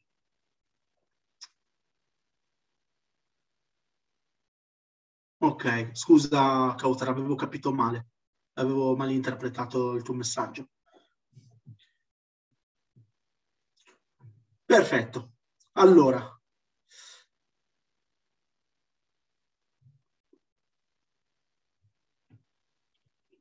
qualcuno potrebbe dire a questo punto, eh, ma c'è tanto da fare, guarda come l'ho visto prima, guarda come l'ignoranza dilaga tra i musulmani. E adesso vi do una notizia che non so se è buona o cattiva, però è così che funziona. ok? È la regola del 2%. C'è una regola sociologica che ci insegna che il 2% degli esseri umani guidano il 98% degli altri esseri umani. È una regola proprio studiata da, e, e, e, questo in realtà è confermato dalla Sunna. No? Se voi vedete, stati, il profeta quanti sahaba ha avuto, quanti compagni ha avuto? 100.000 circa. Quanti sono i nomi dei sahaba che in un modo o nell'altro sono apparsi in un hadith? Che possiamo, eh, che possiamo diciamo, in qualche modo considerare i più famosi e che quindi hanno lasciato un impatto perché erano più vicini al profeta. Quelle, sono tra i 1000 e i 2000 sahabi, quindi esattamente il 2%. In realtà questa teoria sociologica è confermata, è confermata da un hadith. Il profeta sallallahu alaihi wasallam dice, gli esseri umani, cioè le persone, gli umani, sono come una carovana di cammelli. C'è un particolare, adesso premessa che bisogna conoscere, c'è un particolare tipo di cammello che di solito guida gli altri, che lo metti da, davanti alla carovana e guida gli altri ed è, diciamo, ha delle caratteristiche cognitive e di orientamento, eccetera, eccetera, migliori dei normali cammelli. Ok? E di solito questo cammello qui è quello che guida, sta davanti e guida gli altri. E il profeta ha detto, guarda che gli esseri umani sono esattamente così ogni, ogni dice il profeta ogni 100 cammelli ce n'è uno che guida tutti gli altri. Quindi riconferma con l'1% la regola del 2%, che la sociologia ci insegna. Quindi questo, che cavolo ci serve a noi questo, questo dato qui? A noi questo dato qui ci, è una buona notizia. Perché noi in realtà non dobbiamo forgiare il 100% dei musulmani. A noi basta concentrarci sul 2%. Per cui io quello che... Il messaggio qual è? Se vedete tanta gente persa nella nostra comunità, la maggior parte, una volta che forgi il 2% di musulmani che guidano, gli altri seguiranno. Oggi stanno seguendo il 2% più forte, che non sono i musulmani. Quindi seguono altri tipi di filosofie, altri tipi di modi di vedere la vita, eccetera, eccetera. Ma nel momento in cui noi forgiamo un 2% capace di lasciare un impatto, capace di lasciare un'impronta e un'influenza, e quindi di trainare e di influenzare gli altri, il resto avviene naturalmente. Ed è quello che ha fatto il profeta sallallahu alaihi wasallam. Il profeta sallallahu alaihi wasallam, com'è che ha cominciato la sua dawa? Ha cominciato formando i leader. Per esempio, Dar al-Arqam. Dar al-Arqam era una sorta di academy, tra virgolette, in cui il profeta formava i leader de, de, tra i Sahaba e sono quelli che poi successivamente sono diventati cioè i, i generali, i capi politici e, quelli, e le persone che avevano i ruoli più importanti.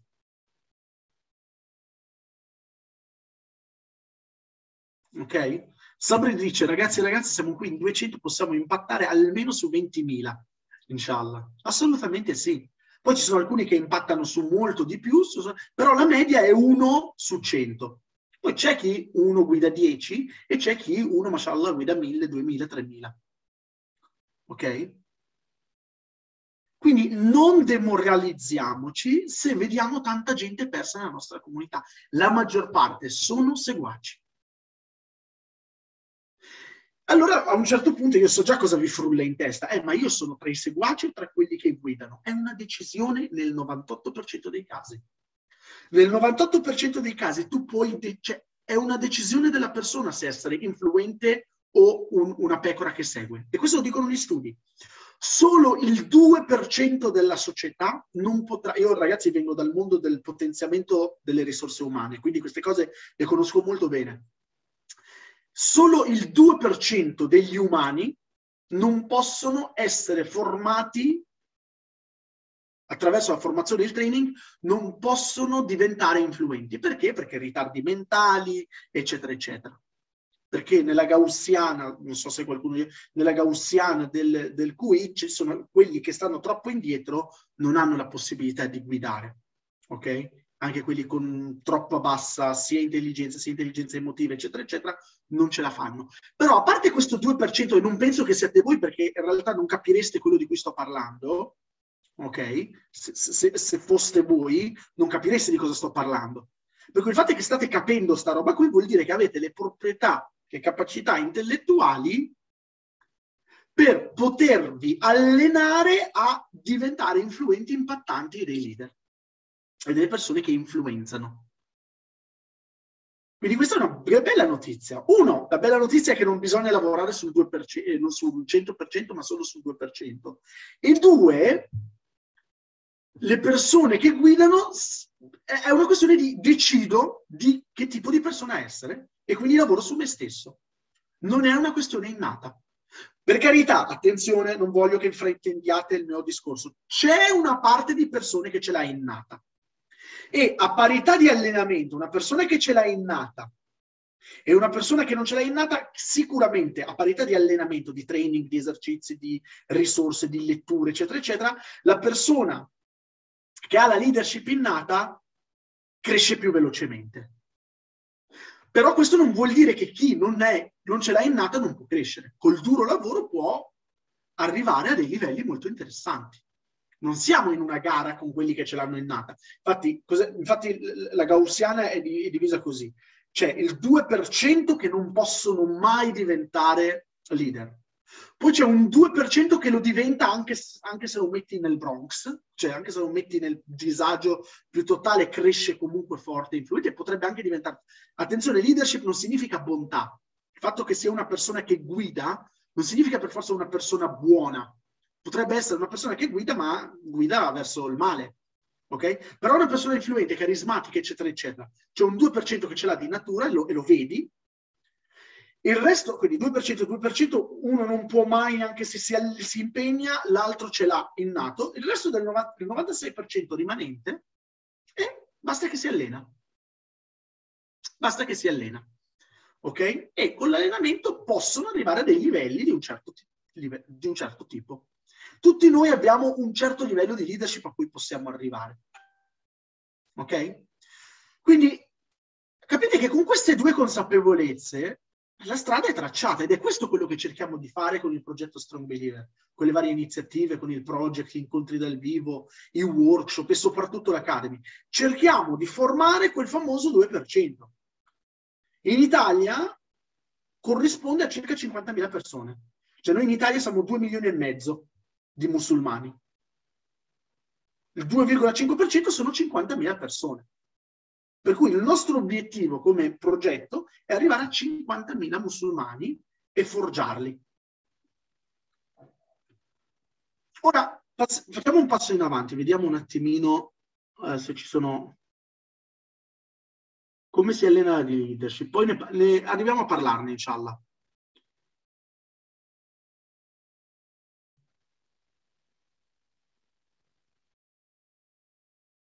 Ok, c'è qualcuno che deve andare. Ragazzi, sulla questione registrazione non lo so, perché devo capire, perché sto dicendo un po' di cose che non so se su YouTube eh, possano...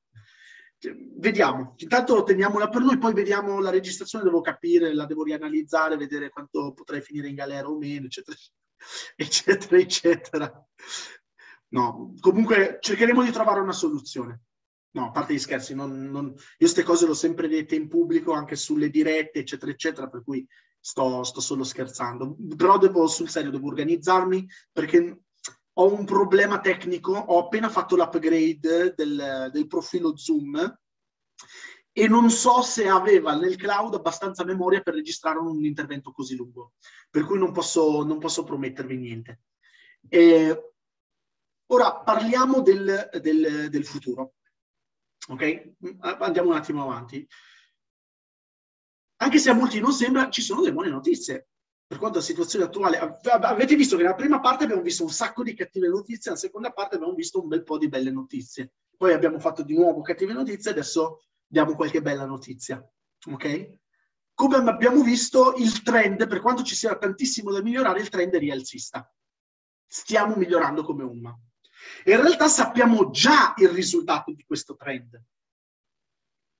Ragazzi, noi possiamo scivolare, cadere, rialzarci, avere grosse crisi, ma possiamo, sappiamo che alla fine la umma di Muhammad sallallahu alaihi wasallam tornerà a risplendere.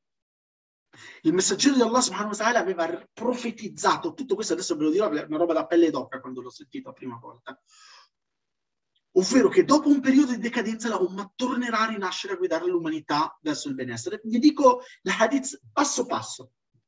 Il profeta sallallahu alaihi wasallam, ascoltate, e chi sa l'arabo se lo godrà di più, ma tradurrò anche per chi non lo sa. تكون النبوة فيكم ما شاء الله أن تكون ovvero sarò, ci sarà la profezia, la rivelazione tra di voi, quindi parlava di se stesso, il profeta sallallahu alaihi wasallam, per un certo periodo e poi se ne andrà finché Allah vorrà. ثم يرفعها إن شاء الله إذا شاء أن يرفعها e poi finirà. ثم تكون خلافة على منهاج النبوة. Poi ci sarà un governo, dopo il profeta Sallallahu aveva profetizzato un governo sulle sue orme, sulle orme della, della rivelazione. E questi sono i Khulafa Rashidin, eh, Abu Bakr, uh, radiallahu anhu, Omar, Uthman e Ali radiallahu anhu. E questo è successo, il profeta doveva ancora vederlo. Per cui è già successa una parte di questa profezia. فتكون ما شاء الله أن تكون ثم يرفعها إذا شاء أن يرفعها ovvero durerà finché Allah vorrà e poi Allah, quando vorrà, ve la toglierà. ثم تكون ملكا عادا فيكون ما شاء الله أن يكون ثم يرفعها إذا شاء إذا شاء يرفعها ovvero Dopodiché ci sarà, adesso cerco di non fare una traduzione letterale che non si capisce un tubo, però cerco di tradurre il significato. Eh, eh significa, i sapienti ci insegnano che significa che dopo il califfato, eh, dopo il Khilaf al-Rashid, dopo il governo ben guidato sulle orme del profeta, ci sarà un tramandare il potere come se fosse una monarchia, per eredità. Ed è quello che è successo. Cioè, lì, infatti, dopo il Khilaf al-Rashid, sono cominciate le dinastie. Eh, perché prima Abu Bakr, Omar, Uthman, Ali radiallahu anhu, sono stati in un modo o nell'altro eletti. Ok? Da dei consigli, da, sono comunque stati eletti in un modo o nell'altro. Invece, per quanto riguarda l'Amawiyin, l'Abbasiyin e l'Uthmaniyin, era una questione dinastica, di padre in figlio, comunque cugino, robe così. Ok? Cioè, era una questione di famiglia. E quindi anche questa, queste cose qui il profeta non le aveva ancora viste. Cioè, quindi già parte della profezia si è già avverata. Per cui il resto della profezia è sicuramente giusto. Ok? E, quindi si, e poi dice si solleverà questa situazione finirà quando Allah vorrà. Taku, eh, no, poi dice Thumma takunu mulkan jabriyan o jabriyatan, non mi ricordo bene. Fatakunu ma Allahu an takun. E poi cosa dice? Poi ci sarà un governo dittatoriale, che è quello che abbiamo vissuto nell'ultimo secolo dopo la caduta dell'impero ottomano. Impero ottomano. Cioè tutti i regimi militari, tutte le dittature militari che abbiamo vissuto nei paesi musulmani è, è, è quella roba lì. E poi dice Allah, e il profeta sallallahu dice, finché Allah deciderà di togliervi da questa situazione. E noi ci troviamo alla fine di questa situazione qui, con, con l'inizio delle primavere arabe, comunque stanno crollando. Anche, eh, ripeto, siamo all'inizio dell'inizio, ne parleremo fra poco, però cioè, comincia a, a, mostrare i suoi punti deboli questo tipo di, di regimi. E poi cosa arriva dopo questi regimi? E qui arriva la sorpresa. ثم يرفعها إذا شاء الله يرفعها ثم تكون خلافة الراشدة على منهاج النبوة ثم سكت Cosa significa? Che dopo questa dittatura ritornerà un governo sulle orme del profeta sallallahu alaihi wasallam. E poi il profeta tacque. Quindi ha messo cinque fasi. Profezia, califfato retto, cioè governo retto, mo, cioè poi monarchia intesa come ered, governo ereditia, ereditato, dittatura, che è quello che abbiamo vissuto nei paesi musulmani, non noi, eh, noi siamo in Italia, però nei paesi musulmani, dittatura, e noi siamo nella fase 4. La fase 5 è di nuovo una situazione in cui la Umma è sulla via del profeta, sallallahu alaihi wasallam. Ragazzi, noi ci troviamo alla fine della fase 4. La prossima fase è quando tornerà una Khilafa Rashida. Molti si stupiscono e pensano che sia impossibile tornare a una Khilafa Rashida. Il problema è che siamo incapaci di immaginarla in maniera moderna. Riusciamo ad immaginare solo califfati con imperatori e hanno con, contribuito a, ri, a, rovinare l'immagine di un califfato anche i terroristi dell'ISIS e, e compagnia bella. Ma chi ha detto che deve essere così? Cioè, potrebbe essere come, che ne so, come l'Unione Europea. Stati indipendenti, stati musulmani indipendenti, magari con una moneta unica che si coordinano su alcuni temi di interesse comune. Oppure come gli Stati Uniti d'America, che sono invece stati federali con un unico governo che hanno alcune specificità, con alcune cose in comune, come moneta, esercito, eccetera, eccetera. Quindi in realtà c'è, poi eh, attenzione, quello dei possibili scenari futuri per la Umma potente è uno dei temi che in realtà sviscereremo in uno dei prossimi appuntamenti. Questo è il primo appuntamento, stiamo facendo una panoramica su tutto, ma poi andremo a sviscerare il tutto in appuntamenti successivi. E non andremo a ripetere quello che abbiamo detto qui, ok? Quindi è importante, cioè, è importante rimanere fino alla fine. Quindi andremo a costruire insieme Quindi dopo questa fase qui andremo a costruire insieme questo governo ben guidato. E a proposito, in questi, quella, nel, nell'appuntamento in cui sviscereremo gli scenari futuri, andremo proprio a, a, lavorare su una visione condivisa, nella quale ognuno di noi poi sceglierà come inserirsi con i propri progetti di vita. Di vita. Però per adesso i tempi sono prematuri per parlarne. Quello che però voglio che rimanga oggi è questo.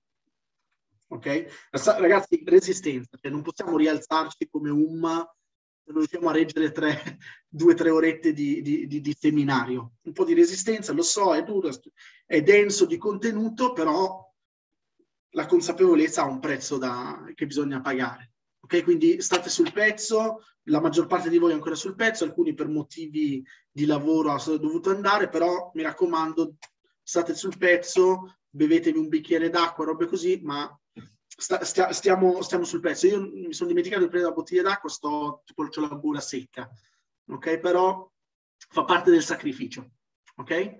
Quindi adesso non, pas- non parliamo dei futuri scenari, però voglio che vi rimanga una cosa. Cosa è una umma forte? Anche qui, an- cioè, mesi, mesi, tante letture, decine e decine di letture, Riassunto del riassunto, tre caratteristiche di una umma forte. Uno, si autodetermina. Cosa significa? Significa che il suo destino è deciso da, da sé, non se quello mi dà il permesso, se quello mi appoggio a quello. Cioè io vedo che molti sperano che la situazione, cioè molte situazioni politiche dei nostri paesi, senza fare nomi e cognomi, sperano che sia le superpotenze a risolvercele. Ragazzi, se ce le risolvono, mettono lo zampino e, e prendono il loro interesse a discapito dei nostri. Ok? Per cui è importante arrivare ad autodeterminarsi. Ma l'autodeterminazione non si ottiene urlando e facendo i flash mob e facendo le proteste, per carità, è importante anche quello, ok? Ma si ottiene quando hai eh, come si dice, quando hai potere negoziale. Nel mondo del business si dice non ottieni quello che meriti, ma quello che puoi negoziare. Cosa significa? Si, come si negozia? Si negozia quando tu hai qualcosa che interessa all'altro e l'altro ha qualcosa che interessa a tu e non lo ottieni chiedendoglielo per favore, lo ottieni da una posizione di forza e dici ok, io ho bisogno di quello che hai tu e io ti do questo e io so che è di vitale importanza per te quello che ho. Questa è la mentalità di chi vuole autodeterminarsi, non oh per favore a protesta, facciamo protesta, facciamo un flash mob così eh, ci danno i diritti. Scusate se, perdonatemi, è sbagliato parlare così di quel tipo di sforzi, però non si può pensare che è quello il modo con cui rinasceremo. Quello è il modo per rimanere a galla, sensibilizzare la, l'opinione pubblica, eccetera, eccetera, va bene, ma la rinascita arriva quando otteniamo potere negoziale. Ripeto, non si ottiene quello che si merita, si ottiene quello che si può negoziare. E questa cosa la approfondiremo. Poi, seconda cosa, una umma potente è una umma che ha leadership culturale e valoriale. Oggi chi, è, chi sono i leader culturali e valoriali? Non siamo noi, oggi? Chi è che impone la cultura? Cioè noi siamo lì che seguiamo, ah no, ma guarda che anche noi nell'Islam siamo così. Poi ci dicono che mh, ci danno un'idea sull'omosessualità, siamo lì che cerchiamo di adattarci. Ci danno un'idea sul, sull'economia, noi cerchiamo di adattarci. Eh, ci, ci danno un'idea sul patriottismo, noi cerchiamo di adattarci, eccetera, eccetera. Non siamo padroni delle nostre idee, subiamo la cultura degli altri invece che essere protagonisti e proattivi nel proporre una cultura. Però prima di proporre una cultura devi avere una cultura sensata. L'Islam è universale, ma la, la, versione che ne stiamo proponendo al mondo, quella, quella, quella schifezza che stiamo proponendo al mondo, cioè, è ovvio che la gente non lo, non lo accetterà. Deve essere una roba che, che, uno si, che, uno decide di essere musulmano o che, non, o che non decide di essere, deve essere una roba interessante, deve essere una roba che culturalmente uno ha voglia di seguirla. Guardate cosa hanno fatto i signori del, de, dell'LGBT, cosa hanno fatto a livello, valori, a livello culturale. Sono entrati nel cinema, nell'arte, nei libri, nelle scuole, nel... quello si chiama produzione. Però hanno formulato, cioè per quanto ragazzi possa essere, è molto, in realtà è molto più difficile per un LGBT argomentare la sua posizione rispetto a un musulmano. Perché l'LGBT deve farti delle trottole di argomentazioni per poterla far sembrare una roba, eh, una roba sensata, quell'ideologia che propongono. Attenzione, noi non ce l'abbiamo con gli omosessuali, noi stiamo parlando dell'ideologia. Cioè, una, un, uno che vuole proporre l'ideologia LGBT deve fare delle trottole di slogan e di lo, logiche che sono difficili. Noi invece abbiamo un problema naturale nella fitra. Cioè, se la proponi bene, un minimo, la gente se ne convince. La gente dice, ah cavolo, sta roba qui è sensata. Noi siamo riusciti a cerca. Ok? Per cui leadership culturale e valoriale. E come si fa sta cosa qui? Non studiando tutti ingegneria e medicina così abbiamo lo stipendio e il contratto indeterminato. Per carità, chi fa medicina e ingegneria per vocazione, che Dio lo supporti, ma chi lo fa solo perché, ah, ma lì c'è un lavoro sicuro, sta, fa parte di chi ci tiene frenati. Perché? Perché se lo fai solo per il lavoro sicuro e non per vocazione, lo farai a un livello mediocre, non accellerai e abbiamo una persona in meno che ci aiuta con la rinascita della Umma. Abbiamo bisogno di gente che si impegna nell'arte, di gente che si impegna nel cinema, di gente che si impegna nella scrittura di libri, nella produzione intellettuale. C'è bisogno di questo. Se no siamo indietro. Non basta l'autodeterminazione, bisogna che ci sia una leadership culturale e valoriale. E poi c'è il leadership, del, cioè guidare il progresso tecnologico e materiale, invenzioni, brevetti, start-up innovative, eccetera, eccetera. Quando avremo in mano queste tre cose, avremo potere negoziale per poter essere una umma forte. Cosa hanno in comune questi tre punti? Che si ottengono con la leadership economica. Cosa significa? Quello che abbiamo detto prima, primeggiare sul mercato. E faremo un seminario apposito per approfondire questo aspetto. Parleremo proprio di quelli che sono il tipo di aziende, i tipi di professionisti di cui ha bisogno la UMA per poter rinascere. Ok? Quindi adesso per fare il punto, e chi è arrivato fino qui, adesso c'è un premio poi alla fine. Poi spero che piaccia, però c'è un premio alla fine per, per chi è arrivato fin qui. Sintesi della sintesi è che La UMA ha bisogno di più credenti forti. Una UMA forte ha bisogno di credenti capaci di farle ottenere la leadership sul mercato nei vari settori. Ok? Questa è la sintesi della sintesi. E per, non so se vi, riconnettendoci un po' al, al, mio percorso, quando io giunsi a queste conclusioni presi delle decisioni. Perché questa roba qui che vi ho raccontato è un po' il, il distillato di quelle che sono le conclusioni delle mie ricerche. E quando giunsi a queste conclusioni ho preso delle, delle decisioni. Ho dirottato, la prima cosa che ho fatto, ho fatto dirottato la mia carriera professionale, eh, la mia carriera professionale e l'ho sviluppata su due filoni, coerentemente con ciò che avevo concluso con la mia analisi. Uno, cioè, ho sviluppato la mia carriera sul lato potenziamento delle risorse umane, appunto per essere in grado di aiutare le persone ad esprimere al massimo il proprio potenziale, e due, ho sviluppato la mia carriera professionale sul tema della consulenza professionale e business, per essere in grado di aiutare i professionisti e gli imprenditori musulmani o chi si deve ancora affacciare al mondo del lavoro dell'imprenditoria volevo essere in grado di aiutarli ad eccellere nel proprio campo, proprio per avere credenti forti ed avere una umma, eh, una umma, eh, una umma economicamente forte. Quindi, quando ho capito tutte queste cose qui, volevo diventare un professionista nel settore della formazione e della consulenza, capace di formare e forgiare credenti forti, competenti, con una grande forza interiore, connessi con Dio e pronti a dare per tutto per la rinascita della Umma. Mi sono fatto la gavetta, ho lavorato in aziende locali, nazionali, multinazionali della formazione, ho lavorato in aziende storiche, ho, lavorato, ho fatto il salterino, se vedete il mio curriculum, ho un anno qua, sei mesi qua, project manager, ho lavorato in aziende storiche, in aziende innovative, in, queste, in, aziende, in aziende innovative, sempre in questo settore, ho fatto corsi su corsi, certificazioni su certificazioni, ho ampliato il mio ventaglio di competenze mese dopo mese, anno dopo anno e dopo mi sono messo in proprio, lavorando per anni gomito a gomito con studenti, professionisti, imprenditori in tutta Italia, in Svizzera e a San Marino.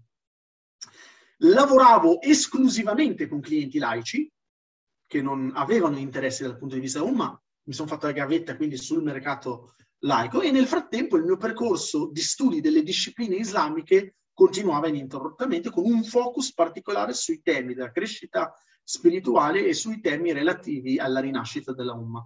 Un po' da autodidatta, un po' seguendo percorsi strutturati, un po' facendomi seguire anche da alcuni miei shuyukh eh, di riferimento. Nel frattempo attraverso il blogging sono stato per anni l'autore dell'ex blog Vita Islamica, non so se qualcuno lo conosceva, eh, con il blogging, il, attraverso il blogging ho creato tanti contenuti e le conferenze poi che facevo in giro per l'Italia, nei centri islamici, mi sono creato una community di musulmani con cui condividevo le mie idee. Non stiamo parlando di milioni di persone, eh? a quel tempo erano poche centinaia che però trovavano interessanti le mie idee con cui interagivo continuamente con, con molti di loro. E quando i tempi furono maturi, eh, creai il gruppo Strong Believer eh, degli Strong Believer e tutto il progetto che ci sta attorno. La missione era chiara, formare musulmani che lasciano il segno e che contribuiscono alla rinascita eh, della Umma. Quindi partirono tutte le iniziative inerenti, ci sono state iniziative di crescita spirituale, gli eventi dal vivo per far incontrare professionisti, studenti, imprenditori e metterli in rete tra loro. Tutte queste iniziative, tra cui anche questa del seminario, stanno contribuendo ad aumentare la consapevolezza della nostra comunità e stiamo lavorando per aumentare la nostra potenza di fuoco. E oggi lo si può vedere, siamo partiti dai primi incontri che eravamo in 10 persone, oggi, mashallah, siamo, sopra i 200. Ok? Ma il capolavoro del progetto Strong Believer è l'Academy, la Strong Believer Academy. L'Academy è la vera fucina in cui tutti i giorni lavoriamo sulle persone sui loro progetti. Lavoriamo su tutti i livelli, spirituali, quindi tutto cioè, lavorare su tutto questo senza mantenere una cosa, una forte connessione con Dio non ha senso. Quindi spirituale sia per connessione con Dio, ma anche per la propria forza interiore, perché uno che vuole affrontare una vita ambiziosa deve avere una forza interiore per affrontare le varie sfide che gli si presenteranno davanti. Lavoriamo sulla mentalità per disinstallare quelle che sono le credenze depotenzianti che ci mandano avanti col freno a mano, perché è una questione di credenze depotenzianti sia sulla comprensione della religione, sia sulla comprensione del mondo. Cioè, se noi vediamo il mondo, cioè, molti dicono eh, c'è crisi, non c'è lavoro. E se tu c'è questa convinzione qui e non hai una visione, non è che non è vero che non c'è crisi, non c'è lavoro, però se la vedi solo così, in maniera bidimensionale, senza vedere le varie sfaccettature, non arriverai mai ad avere quel livello che ti permette di vedere oltre, quindi di muoverti strategicamente per, per eccellere nel tuo settore. E questo era solo un esempio.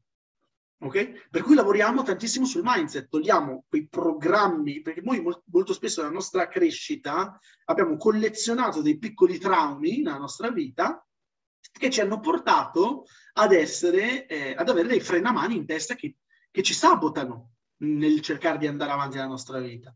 Quindi si lavora tantissimo su quello. Poi si lavora anche sull'autostima, perché ragazzi, senza autostima non, non si va da nessuna parte. Cioè, sei, cioè, puoi sapere tutte le cose del mondo, però se non, non hai fiducia di potercela fare, ti autosaboti. Poi lavoriamo su una profonda conoscenza di se stessi protocollo di autoesplorazione per avere una bussola interna serve proprio questo, per potersi orientare nella vita, perché molto spesso a forza di condizionamenti esterni, di società, di genitori, di famiglia, fai questo, la gente si aspetta questo da te, eccetera, eccetera, uno finisce per perdere la connessione con chi è veramente, quali sono le sue vocazioni, i suoi talenti e a cosa dedicare la propria vita. Lavoriamo, e quindi eh, l'obiettivo è lavorare sulle persone per riuscire a trovare quella cosa in cui, boom, esprimono al massimo il loro potenziale. Poi andiamo a lavorare sulla conoscenza del mondo, tra virgolette, cioè quindi le regole del gioco per dominare il gioco. Perché se uno non sa come funziona il mondo, eh, continua a sbattere a destra e a sinistra. Ci sono delle regole che chi sta in alto le capisce, chi sta in basso è lì che la, si lamenta e fa le manifestazioni. Quindi se capisci qual è la mappa allora, la bussola interiore, conoscendo se stessi, è importante, ma poi bisogna avere una mappa per muoversi nel mondo, perché se tu hai una mappa sbagliata, finisci in posti sbagliati. Poi lavoriamo sulla capacità di prendere decisioni, perché ragazzi, la, cioè, la nostra vita è il risultato delle nostre decisioni, per cui per esempio c'è il protocollo anticonfusione per prendere decisioni che migliorano la qualità della nostra vita. Poi lavoriamo, tutto questo lo mettiamo a sistema per lavorare ognuno sul proprio progetto di vita, cioè canalizzare tutti questi strumenti per chiarire il proprio progetto di vita, una strada in cui impegnare tutte le proprie energie e creare e fare della propria vita un capolavoro fisabilillah, fisabilillah, fisabilillah. Poi lavoriamo sulla pianificazione e programmazione affinché questo benedetto progetto di vita non rimanga un sogno nel cassetto e basta. Ok? Bisogna trasformarlo in un piano, in un progetto. E poi si lavora sull'azione, quindi strategie per agire efficacemente in maniera determinata, superando, perché non bisogna neanche far finta che non esistono quei problemi come la pigrizia, la procrastinazione, il, il stare tutto il giorno davanti ai social. Bisogna imparare ad affrontarle quelle cose lì, perché non è che si lavora nel vuoto, cioè questa motivazione che magari adesso abbiamo in questo momento dura oggi, domani, dopodomani, una settimana, ma se uno non ha delle strategie, poi si ritorna alla pigrizia di sempre, alla procrastinazione di sempre e bisogna sapere come affrontarle queste cose qui. Poi si, quindi si lavora, questi, questi, sono tutti i pilastri su cui lavoriamo, chiaramente in maniera personalizzata, perché non, non tutti hanno bisogno di tutto. C'è chi ha già risolto un certo tipo di cose, c'è chi ha bisogno di altro. Poi la, lavoriamo sulla chiarezza mentale per il proprio successo professionale e imprenditoriale e lavoriamo sull'imprenditoria. Cioè i nostri studenti avanzati li accompagniamo, cioè uno arriva con un progetto in testa o anche solo con un accenno di idea o anche solo con la volontà di voler essere un imprenditore, di voler fare qualcosa in proprio e lavoriamo dall'idea fino a mettere in piedi passo passo il progetto e incassare i primi clienti. E se uno ha già un'azienda lo aiutiamo a potenziarla. Quindi tutti questi lavori qui, tutti questi pilastri su cui lavoriamo, hanno tre output, un progetto di vita, un piano e le competenze per realizzarlo, una cassetta ricca di strumenti con cui affrontare la vita e una trasformazione personale che è la cosa più importante di tutte. E queste sono solo le cose di cui mi occupo in prima persona, Ma da tempo adesso, all'inizio ero da solo, da tempo stiamo coinvolgendo partner e professionisti che ci aiutano su altri fronti per forgiare un musulmano completo su tutti i fronti, educativo, psicologico, culturale, partner, eh, cioè, la parte culturale abbiamo una partnership, matrimoniale, fisico, eccetera, eccetera. Chiaramente, ripeto, non si lavora in maniera uguale su tutti. Ogni persona, dopo una consulenza iniziale, gli viene cucito un programma su misura per trasformare nella migliore versione di sé, aiutarla a fare chiarezza mentale sui propri progetti di vita e poi renderla una persona in grado di lasciare un impatto e contribuire alla rinascita uh, della UMA. Non tutti siamo uguali, c'è chi deve lavorare prima di tutto sulla propria produttività o sulla propria autostima, c'è chi invece parte da un livello più cioè, diverso e ha bisogno solo di un supporto di consulenza imprenditoriale. E c'è chi sta a metà tra questi due punti. Eccetera. Cioè, I casi sono tanti. Per chi è interessato a, a questa cosa qui, e poi eh, passiamo a, alla, a, e, qui, e qui c'è un, una sorpresa e poi passiamo alle domande e risposte, e per chi è interessato, è interessato la procedura è questa, ok?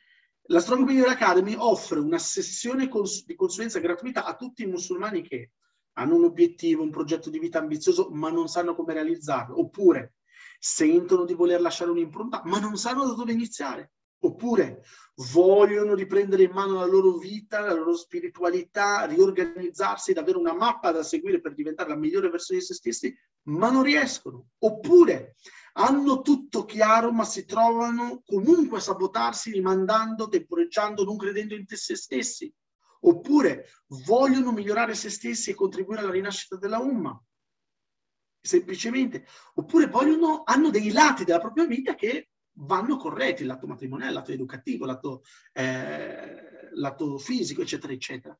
Ci sono dei lati che uno dice, cavolo, sta roba qui mi sta rallentando.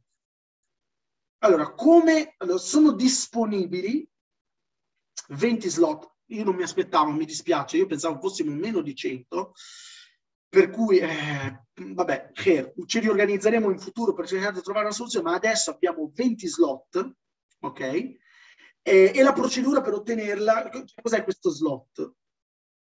Come, funzio, come funziona questa roba qui?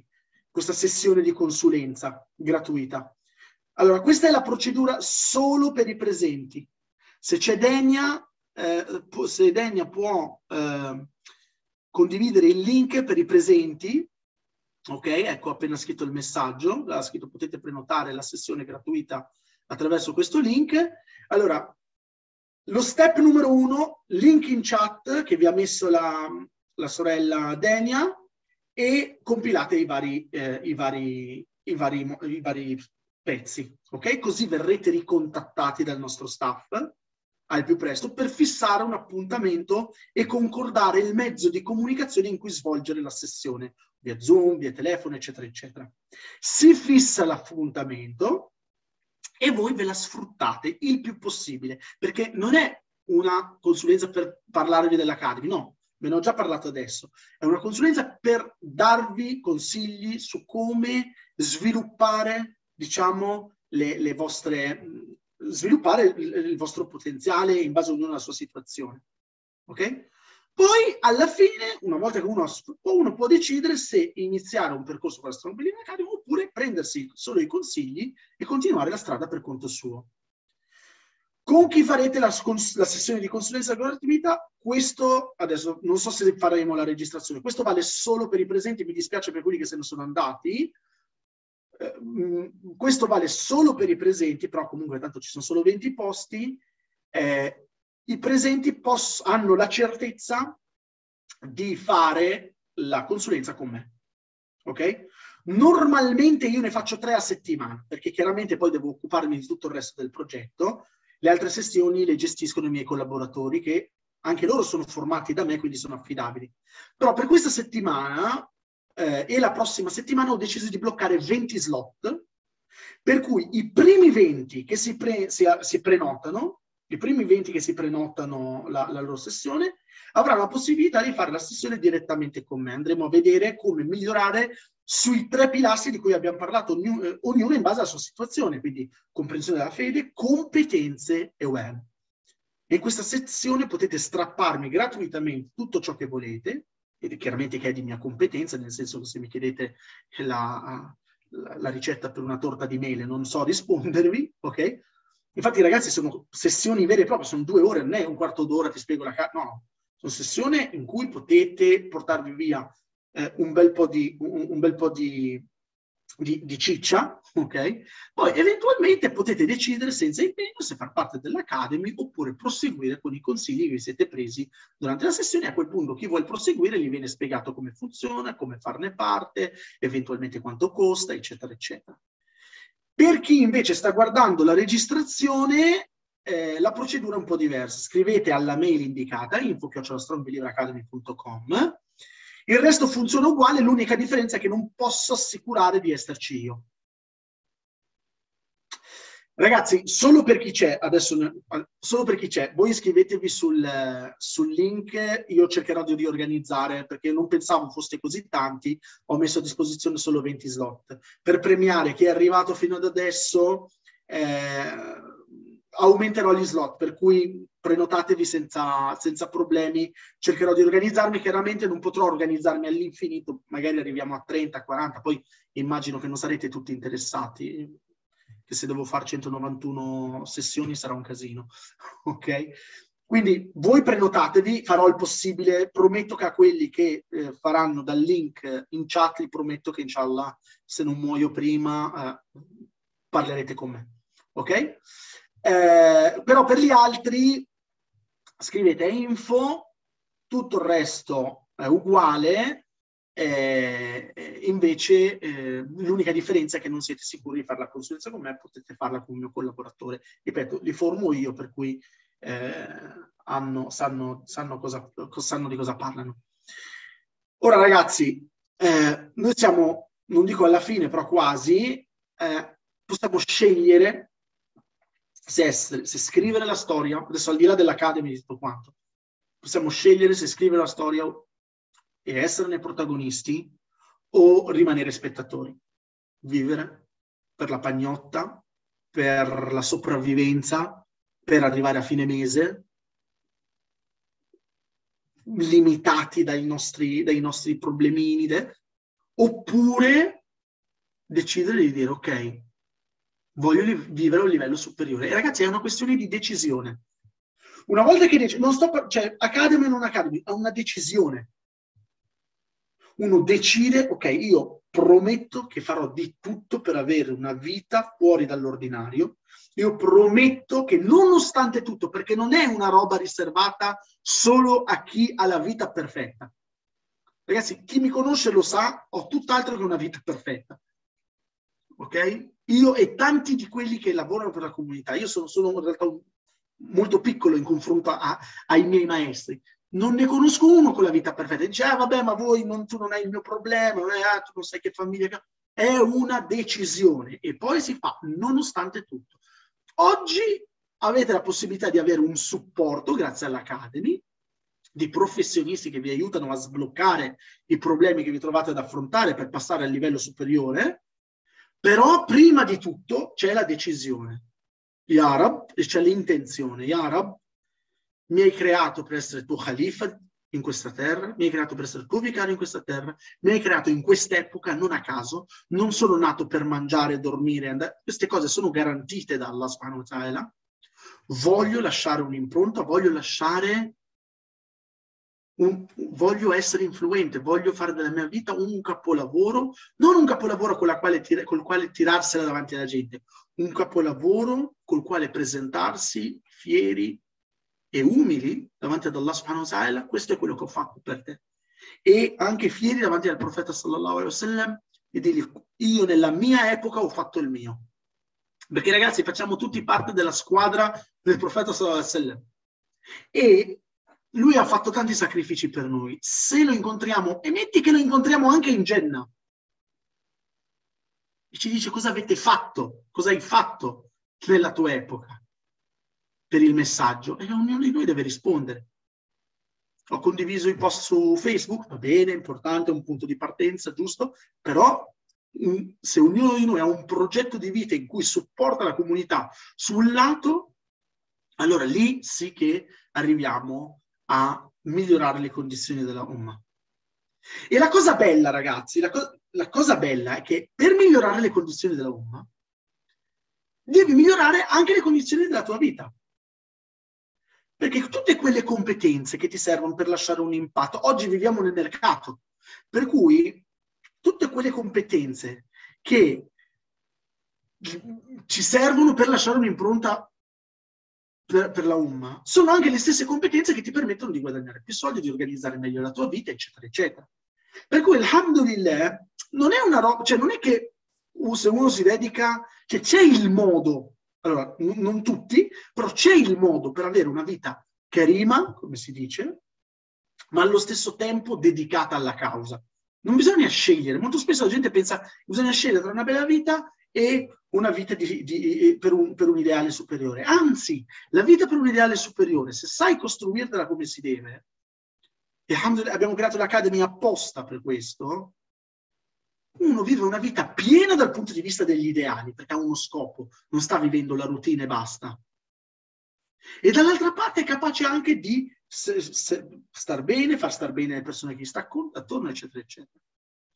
Ora, adesso non lo so se trasformeremo, mi sembra che la, la, la, la la, la, come si chiama, la registrazione sta andando avanti, per cui penso che riusciremo a trasformare il video e metterlo su YouTube. Non ho detto robe, non ho fatto grossi scivoloni. Allora, se ce la faccio ve lo mando via mail. Ragazzi, divulgatelo ovunque se riusciamo. Ok? Anche a chi sta guardando la registrazione, mandatelo a più persone possibili. Vi ricordate prima, dobbiamo arrivare al 2% delle persone. Ok? Che in Italia sono 50.000. Cerchiamo di arrivare a più persone possibili per aiutarci con la missione che cerchiamo di portare avanti. Se non riuscirò a mh, divulgare la versione questa, cercherò di rifarla registrata per, per conto mio, al, al, almeno abbiamo un contenuto che circola online e che eleva le condizioni, la, la consapevolezza della nostra umma. Ok?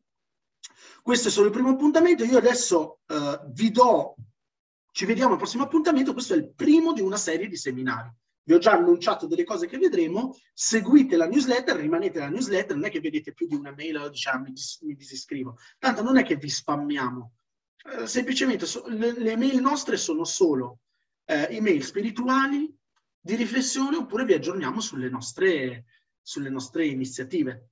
Per cui mi raccomando, state in newsletter, così almeno ricevete i vari, i vari, i vari contenuti ok? E, e, i vari aggiornamenti. Il prossimo appuntamento non riesco a dirvelo adesso perché se Dio vuole c'è una omra a fine mese, poi dopo non so come, eh, devo, devo, ancora riorganizzarmi bene. E quindi state sul pezzo, vediamo se ci sono domande. Eh, adesso Barakallahu fik, Allahumma barik, Barakallahu fikum. Perfetto, alhamdulillah hai coltivato tanta speranza. Alhamdulillah. Prossimo appuntamento, Elif, non lo so ancora. Se ci sono domande, quelle che c'erano prima, se riusciamo ad affrontarle adesso, altrimenti mandatemele via email a info chiocciolastrongbelieveracademy.com Ti sono immensamente grato per l'incontro simulato e ci hai dovuto tenere per due appiccicato allo schermo. Neanche pensavo che la mia spanna d'attenzione potesse arrivare così lontana. Ah, Guarda, ho cercato di essere più energico possibile per riuscire a tenervi sul pezzo perché è un sacrificio grande rimanere così a lungo. Barakallahu fikum, jazakallahu khair, alhamdulillah, alhamdulillah. Ragazzi, io adesso dormo per due giorni perché non avete capito lo sforzo immane per preparare tutta sta roba, ma soprattutto la campagna di promozione. Adesso vi dico dietro le quinte, ci hanno bannato il profilo Facebook perché volevamo fare le sponsorizzate. Avevamo pronti mille euro da mettere su Facebook per promuovere la cosa. E alla fine ci siamo pro- trovati tra amici e ragazzi, spammatelo in giro, eccetera, eccetera. Quindi abbiamo avuto un sacco di imprevisti per organizzarlo, però alhamdulillah è andato sopra tutte le aspettative e sono, sono contentissimo Barakallahu fikum ragazzi per il supporto, è, è davvero rigenerante, mi allarga il cuore questo, questi vostri feedback.